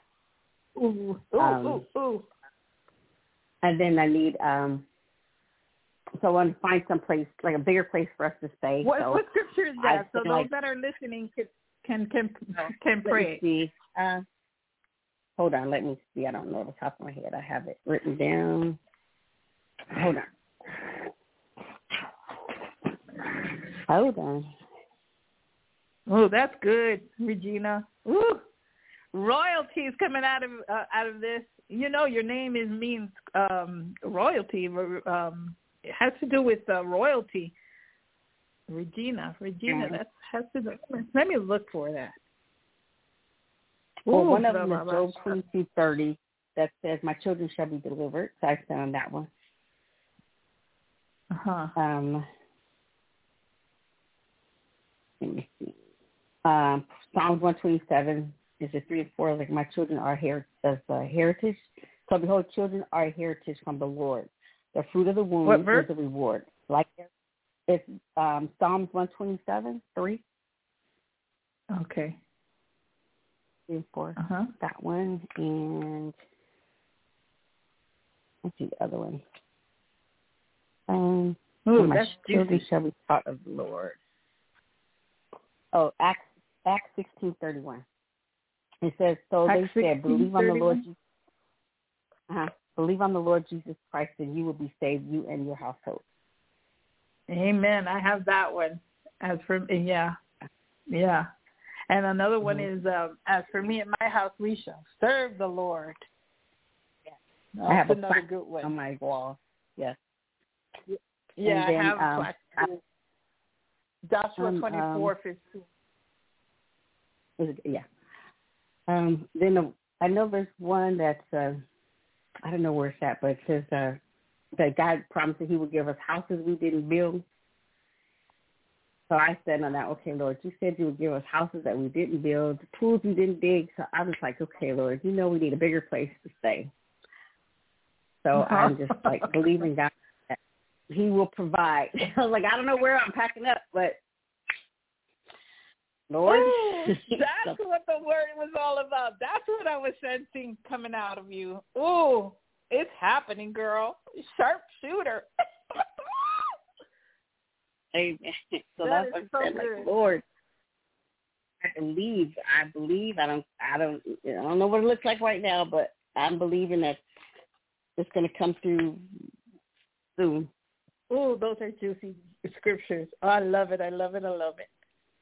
Wow, girl, that sounds great.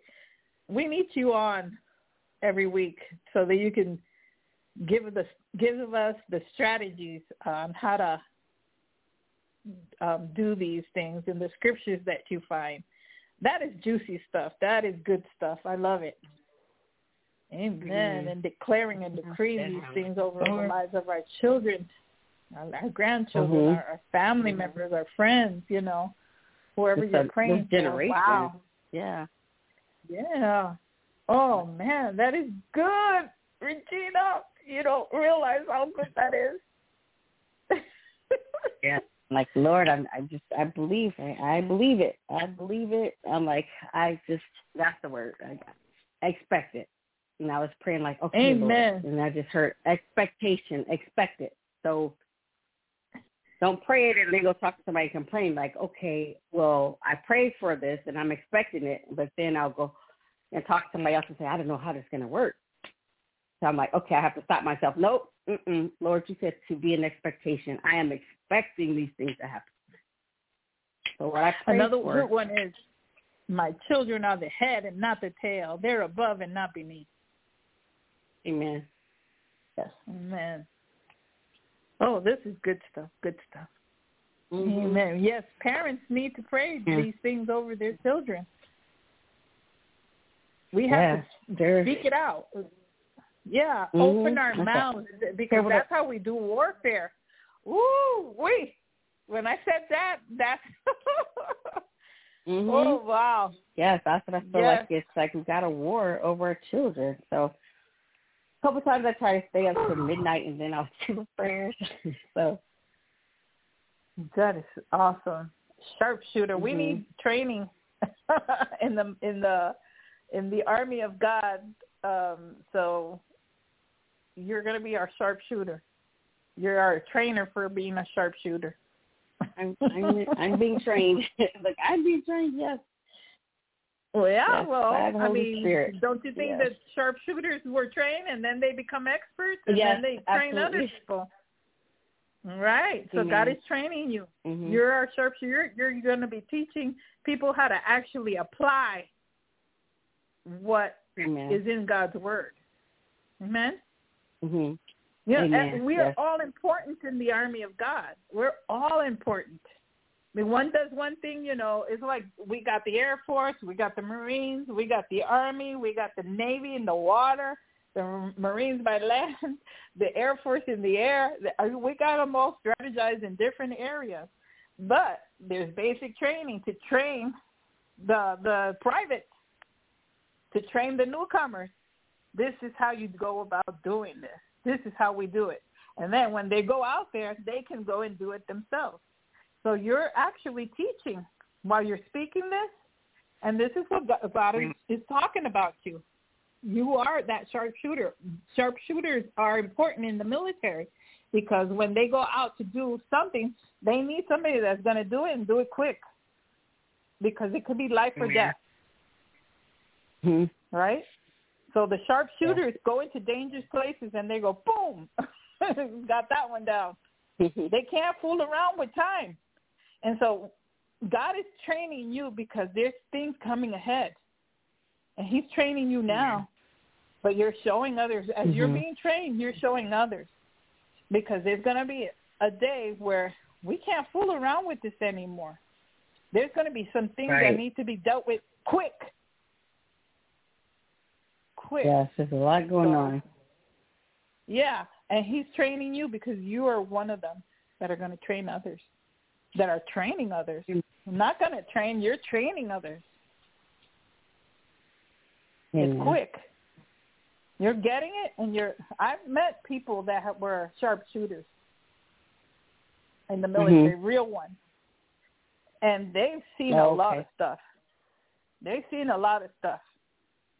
And when they would go, boom, and they didn't have remorse, but it affected them. But in the kingdom of God, it's going to affect you different. It's going to affect you in a way where it's going to be good, affect you. It's effective, not effective. It's not going to be bad like it is in the military where it affects you sharpshooters. It's going to be a good effect. Because it's going to help you to build the kingdom of God quickly and teach people how to go about doing, how to pray for their loved ones. Amen? Amen. Yes. Yes. Oh my goodness, that excites me. That I love it. Wow. Woo. Well, girl, I expect you to be coming on and teaching us some more. So we got Job 23, verse 30. You said, "Those that will sum to a great shall be their peace." 20. And then Psalms. Yeah. Say it. Hold on, I got to go back to it. I got my little card here, actually. It was, one of was Acts 16:31. Believe on the Lord Jesus Christ that you will be saved, you and your household. 16:31. Mm-hmm. Okay. And what was the Job one? Yeah. It was, hold on. Let's go back to it. Job. Hold on, Erie. I think it was 22:3 and yeah, no, that's 127. Hold on, let me find it. Wasn't it 23:30? Hold on, I'll tell you. I gotta find my little card here, so I'm a little. Okay. Yeah, people take notes. I got like 10 cards here, and they're just flipping all around. So hold on. It's Job 22:30. Yes. 22:30. So I have a little. So it's on a little ring, like a Cardex ring. Oh, nice. So there. So it's like, yeah. Oh, that's a good idea. Mhm. That's a great idea. And then the next one was Psalms 127, 3-4. Psalms 127. Yes. Okay, it's Acts 16:31, and then what else? Those are the ones I gave you, right? Yeah. So you want all the ones I have on my Cardex? Oh, I have Joshua 1:9. Can you give them or no? Hey, we want to become sharpshooters. All of us. So I have everybody that listens on PGN. They're going to learn how to pray for their children. So this one is Joel 2:28. Joel 2:28. And this one says. My children are filled with the Spirit. That's Joel 2:28. Awesome. So it says, and it shall come to pass afterwards that I will pour out my Spirit on all flesh. Your sons and your daughters shall prophesy. Your old men shall dream dreams, and your young men shall see visions. That's the Joel 2:28. Yummy. All right. Anything else? Isaiah 49. 15 through 17. And this one is the devil will leave my house. But can a woman forget her nursing child and not have compassion on the son of her womb? Surely they may forget, yet I will not forget you. See, I have inscribed you on the palms of my hand. Your walls are continually before me. Your son shall make haste. Your destroyers and those who laid you waste shall go away from you. That one. Jeremiah 31:16. My children will return. That's what that one. Refrain your voice from weeping and your eyes from tears, for your work shall be rewarded, says the Lord, and they shall come back from the land of the enemy. Yummy. I've read that one before. Yeah, that one's really good. Woo. He'll bring them from the north, from the south, from the east, from the west. And one more that I like is, my children are protected, Isaiah 49:25. But thus says the Lord, even the captives of the mighty shall be taken away, and the prey of the terrible be delivered. For I will contend with him who contends with you, and I will save your children. Ooh. Amen. Yeah, I read that one too. That one's good. Are you taking notes, people? These I'll go over them once she's gone through them. How many are they?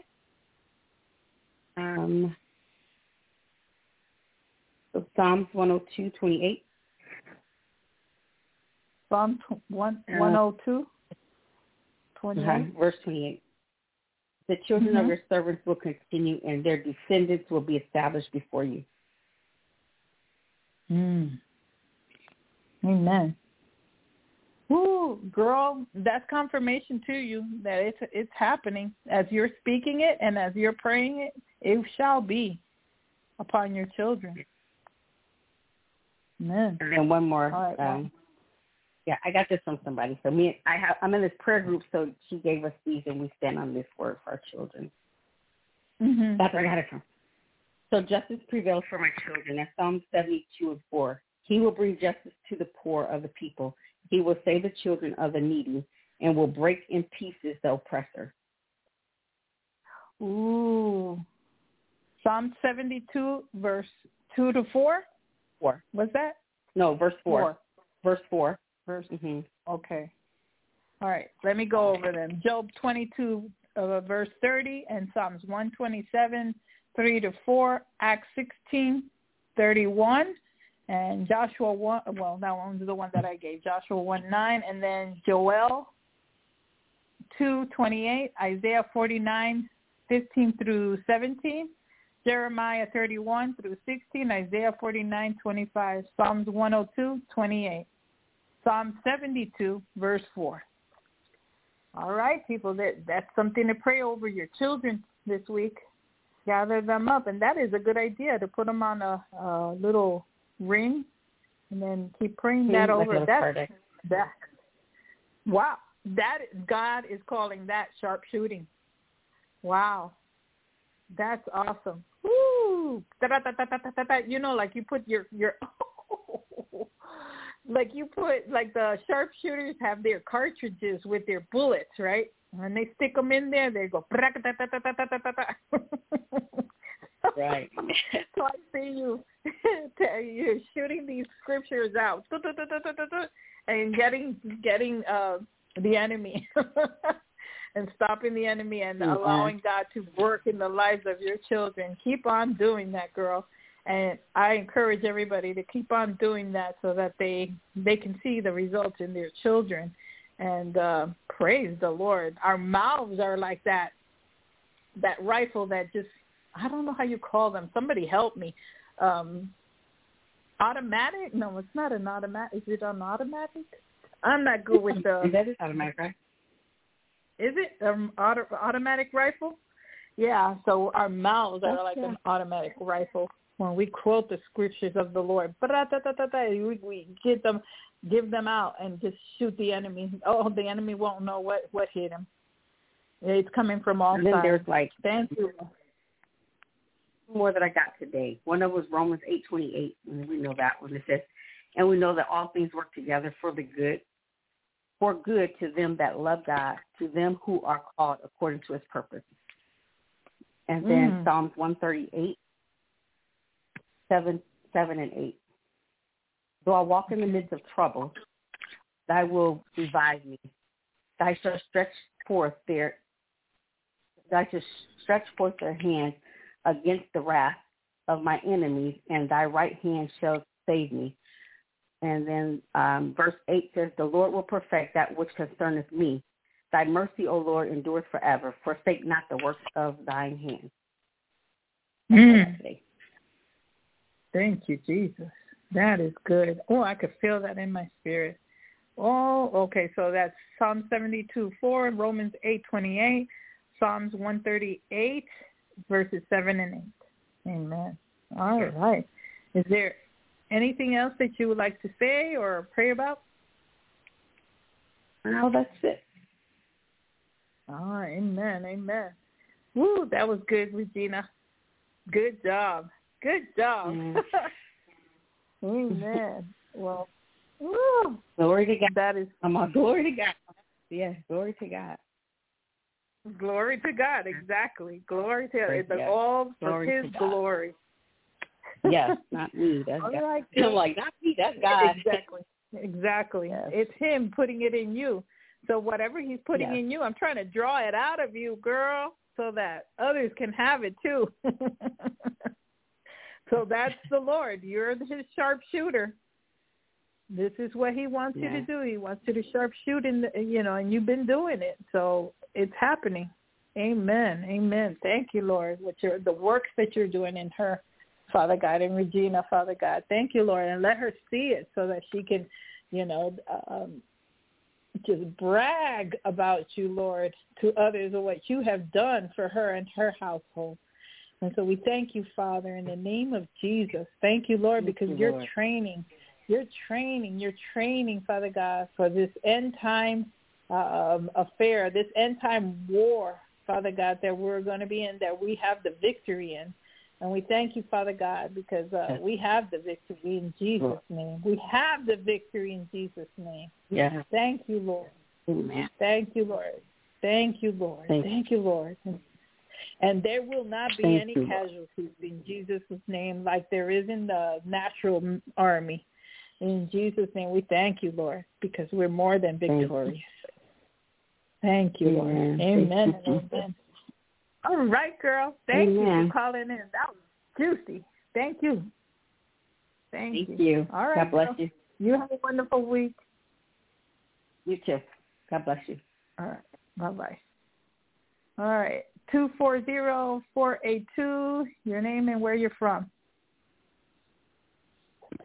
Good evening. This is Valerie from North Carolina. Oh, okay. Let me put you on mute. Thank you, Lord. Hallelujah,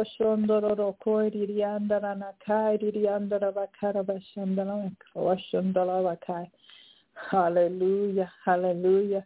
I just see you, Valerie, laughing at the enemy. You're laughing at the enemy. I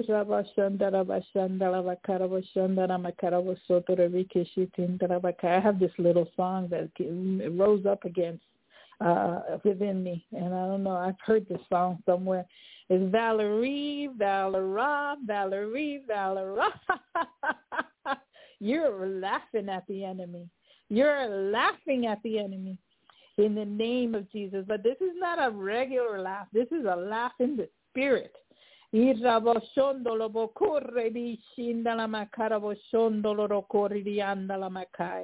You're laughing, Valerie. Valerie, Valor, you are laughing at the enemy. And this is not done. You're not doing this in the natural. You're doing this in the spirit realm. There's victory for Valerie. There's something that you've been praying about that you just got tired of it, and you're just, like saying, enough with you, Satan. You're not going to have this. I'm not letting you have this. And so you've been laughing at the enemy. You've been laughing at the enemy because you know the victory is yours. So we thank you, Father.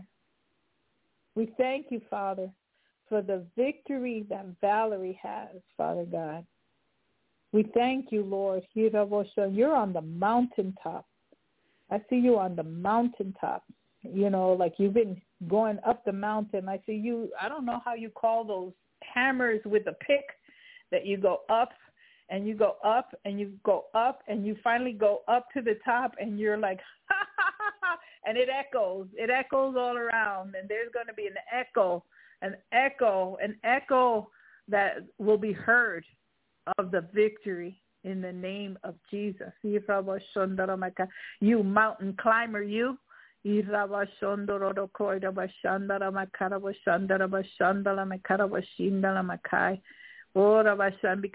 it's like that scripture that says, that when you speak, that the mountains will be cast into the sea. So I see that. I see that you're going above what's coming at you.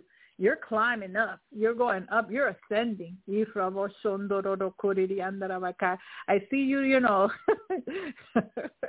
I see you like, where are these places where they have the yodelers that they go yodeling on the mountains and they go climbing up, with the girls that yodel, and they're running up. Well, that's how I see you. You're like yodeling, hooing up the mountain, and you're in that victory. You're in that victory. You're enjoying it. I see you enjoying this in the name of Jesus. I don't know what you're going through, what's been your mountain, but you're climbing. You're taking over that mountain. You're defeating what is trying to defeat you. Thank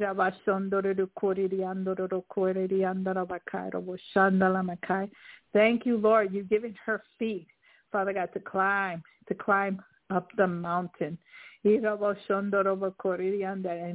have the victory. You know how when people get on top of the mountain, you know, that's their goal, to get on top of the mountain, you know, because it's a steep mountain, and they make it. And when they're there, they shout out, you know, they shout out, and it echoes down all the way down. So I thank you, Lord, for the victory that you're giving her in the name of Jesus.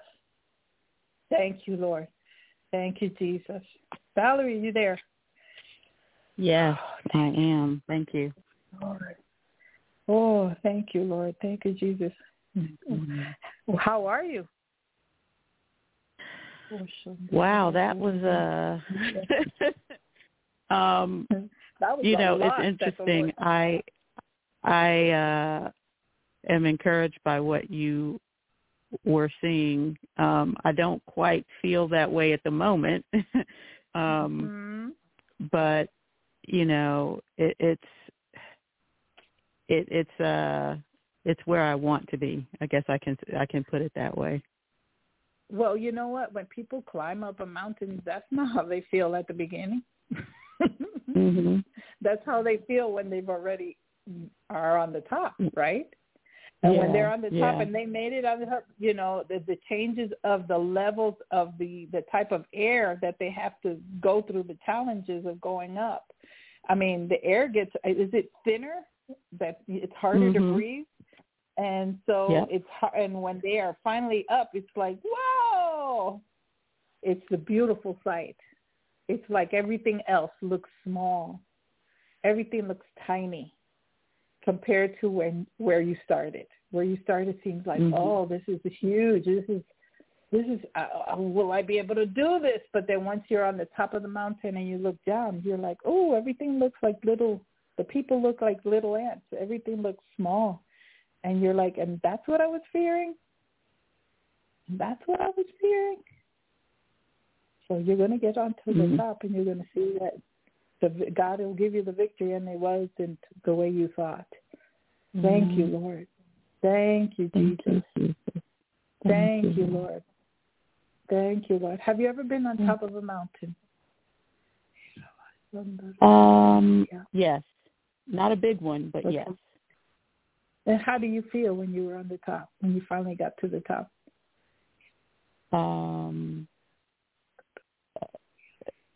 Definitely a sense of accomplishment. You know, it's like not necessarily mind over matter, but, you know, just feeling like, oh, I, you know, finally made it. Exhilaration, joy, all those things. So keep that in mind as you're continuing to pray. And taking the scriptures like Regina's taught us tonight, how to, you know, be a sharpshooter, and, you know, and God's going to give you hinds feet. Hinds go up mountains, right? But it can't be your feet, because if you try to do it with your own feet, you're not going to be able to do it. But hinds, deers, they got special kind of hoofs that they can go up real easy, and it's so easy for them to go up. So as you worship the Lord, as you seek his face, you're going to go higher and higher, and it's going to be easy for you to be going on up on the mountain of the Lord. You're going to get the victory. Amen? You're going to have to see it that way.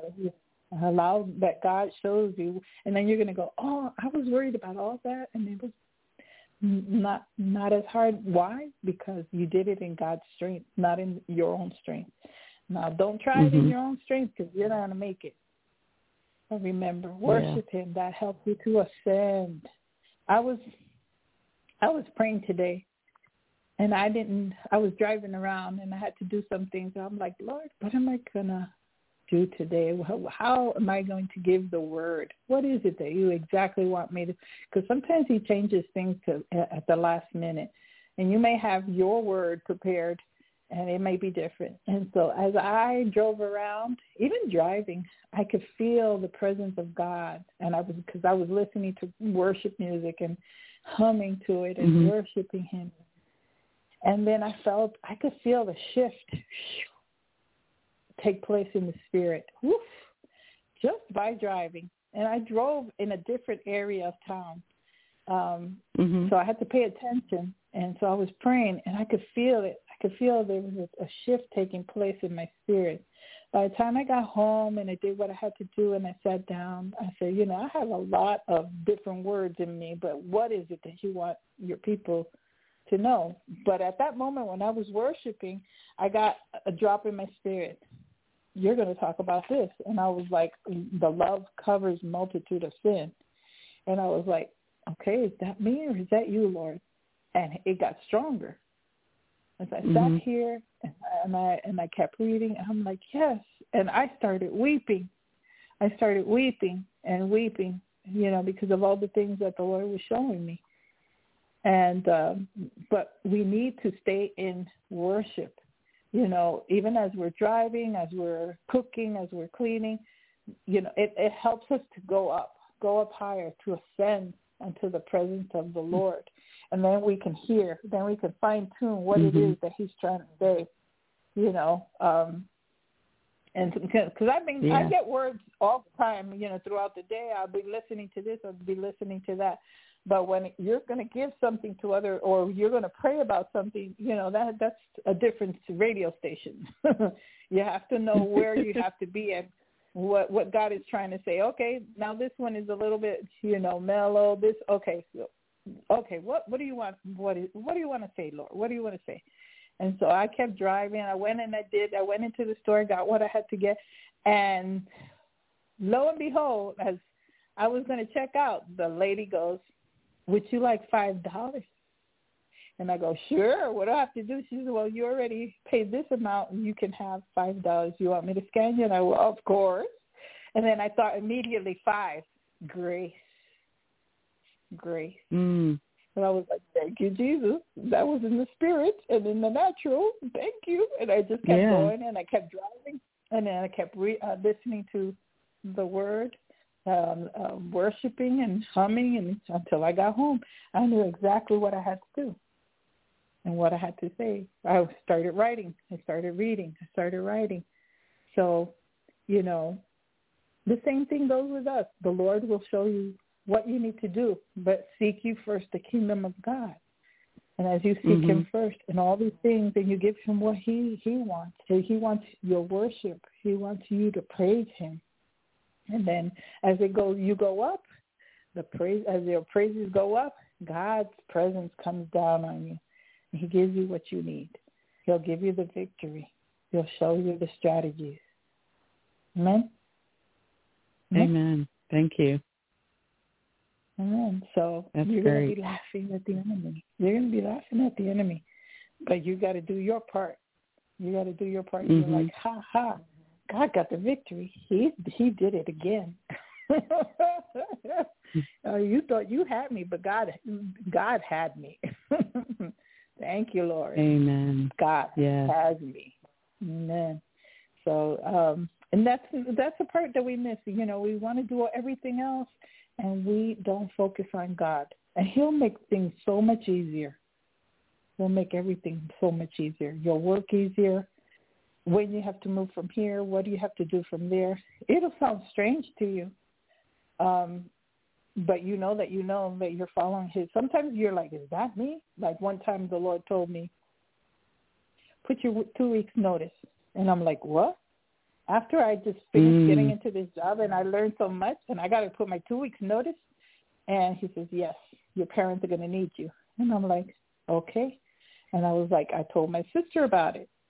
And she's not a Christian, but she knows that ever since I was a kid, that God would always talk to me in some way. And so she even told her daughter. Her daughter told me. And she says, "Yeah, Mom says that you know things." And so, yeah, I know who knows things. God, not me. Right. And so, where was I? Yeah. So you make things harder on yourself. Notice. Yeah, the 2 weeks notice. You make things harder on yourself when you don't follow through. You can't be double-minded too, because when you give into the double-mindedness, you don't go anywhere. You don't go here or there. It's like having two heads. This head wants to go that way. That head wants to go that way. It's better to move somewhere and do something and fail, and you know for next time that that was you, than to do nothing and learn nothing. So I did it, and I told my sister. And so she was like, So 2 weeks go by. It was a Thursday, and that was my 2 weeks. 3 days after my 2 weeks, my sister calls me up. She says, did you give your 2 weeks notice? And I said, yeah, but that was 3 days ago. She goes, oh, because we need to send somebody to be with our parents, and there is an emergency. And I go, I'm ready. Wow. Yeah. That's awesome. Yeah. Yeah. God wanted me out of that job, but he had other plans, and there are certain things that happen. And then other things happened over there. The Lord was talking to me while I was in my parents' house, laying in bed, and I was like, Lord, blah, blah, blah. I'm here talking to him about some issue, and all of a sudden I see a vision of a lion. It looked like a live lion, roaring, beautiful lion. And I'm like, Lord, I'm talking to you about this. Why are you showing me this? And then he showed me a cousin of mine that was a pastor. And I'm like, but she was younger at that time. I had already seen her, but she had gray hairs and everything, but I see her young. So I was like, okay, what are you telling me? Silent. He went silent on me. And I said, well, maybe I have to go to her church. So I called my cousin. I said, hey, when are you having services? I would like to go to your church. Well, I did go to her church. And it was nighttime for Bible studies. It was like a Friday night. Friday night. And we had Bible studies. And when they opened the church, it's all dark. When they opened the doors to the church and they turn on the lights, what I see in front of me was a statue of a lion. Oh, goodness. And then I saw the Lion of Judah posters are here and over there and the Temple of the Lord. And I was like, I started to laugh. And they were like, what's wrong with you? I go, I'll tell you after the Bible study. And then, but the Lord had taken me there because that was the last time that I would, see her. I left and I never saw her again. She passed away. And I saw her with her black hair ahead of time. Yeah, and she was old when I saw her, but in that vision, I saw her with the black hair. And I was like, and then I tell her, her assistant, and her assistant says, yes, the Lord had come, and I seen a vision of the Lord coming in like a lion and going between the church, looking at everybody, looking at them intently, seeing who were there and what was in their hearts. She says, he was beautiful. He was beautiful. And so I was like, I didn't know that. I didn't know none of that. I just had a vision. And I knew I had to be there because, I had to listen to what they were speaking about at that night. And then it was really my goodbyes to my cousin. And seeing the work that she had done in that little church when we were younger. She was older than I was, but she wasn't a believer, and she was always trying to get me to go to church with her. I wasn't a believer. I was Catholic, but I wasn't, the way that I know God now. And I moved and I got married, and we hadn't seen each other in a long time, and so God made her a pastor. And so all the things that she went through and what God did through her and how she touched the lives of many people. And so, God wanted to show me that and say my goodbyes to her so that I wouldn't feel sad because I was very close to her. We would text and call each other. So sometimes you'll be laying in bed and God will speak to you. He'll maybe speak to you in a vision, in a dream. Somehow he'll speak to you. He'll give you what you need. But we have to focus on him and worship him. He'll always give us what we need right on time. We have nothing to worry about. He's always there. Even when the enemy makes us think that, oh, things are all terrible. No, don't believe the lie of the enemy. Trust in the Lord. He'll get you up higher. And then you'll see that what you thought was one way, it wasn't really that way. It was a lot smaller than it was. But the enemy tried to make you think that it was bigger than it was. Amen? Amen. Thank you. I hope that encourages you. Yes, I was going to say that's the encouragement that I need. Because I've been feeling a little discouraged and a little down about things and just continuing to seek the Lord and not, don't believe the lie of the enemy. I just need to be reminded of that. Mhm. Yeah. And when you're on the top of the mountain, you're going to laugh because you're going to go, oh, thank you, Lord. Thank you, Jesus. You're going to be tickled. So trust in the Lord with all your heart and seek. Be led not by your own understanding. In all your ways, acknowledge him, and he shall direct your path. Amen? Amen. Thank you. Yes. You're welcome. Do you have anything that you would like prayer about or anything else you wanted to say tonight?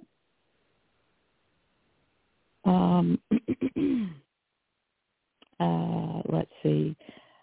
I would like prayer for I have an upcoming court case, custody case coming up next month. Just prayer for that, and just what you were saying, direction. I guess just I'm looking for direction from the Lord on job opportunities. Maybe this is what the Lord is trying to let you see, maybe about this court case. It could be that. Mm-hmm. And so you need a job opportunity? I'm thinking of, I am employed, but I would like to do something else. I feel like my time is up, but, kind of like what you were saying, I don't want to move out in my own strength or own, I really want to just direction from the Lord and just the right opportunity. Father God, we just thank you for that, Father God, because she doesn't want to do things in her own strength. She wants to honor you in her life. She wants you to be the one that leads and directs her path. She's trusting you, Father God. Our sister's trusting you. And Father God, she's putting everything in your hands, Father God. But at the same time, she needs your direction, Father God, your wisdom, Father God, to know what to do, when to do it, how to do it. And so, Father, in the name of Jesus, if there is another job opportunity that you would like her to be in, Father God, a different transition, or even within the company that she works with, Father God, if there's something different that you want her to do, you're putting something in her heart, some uneasiness, Father God, that you're putting in it. And so we ask you, Father God, to clearly show her where it is that you want her, Father God. Put it in her heart, Father God, to know and to hear your direction. Father God, like you did with me, to know that I had to go to my cousin's church, that I had to do this, that I had to do that. And so we thank you, Lord, because you know everything that's in our hearts, that we want to honor you, that we want to be led by you, that we want you to receive the glory, not for our sake, but for your sake, so that you can get the glory, Father God, and so that others will know that we serve a living God, a God that's good, that leads and guides us. It's all good things that don't lead to sorrow, but that are a blessing, Father God. So we pray, Father God, that you would speak to her clearly, that you would just let her hear your spirit, Father God. And even we bind that spirit of double-mindedness, Father God, anything that will try to disturb her decision-making, Father God.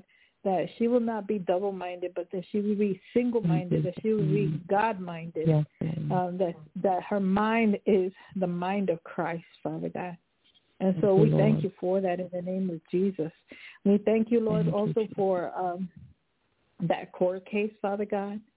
We just thank you that you give her peace, Father, in the name of Jesus, that you would allow her to, Father God, have peace, and that you would just give her the lawyers and give her whatever the strategies that they need, Father God, to have that, Father God, to gain the victory, Father God, over this situation. In the name of Jesus, that everything will be done amicably and peacefully.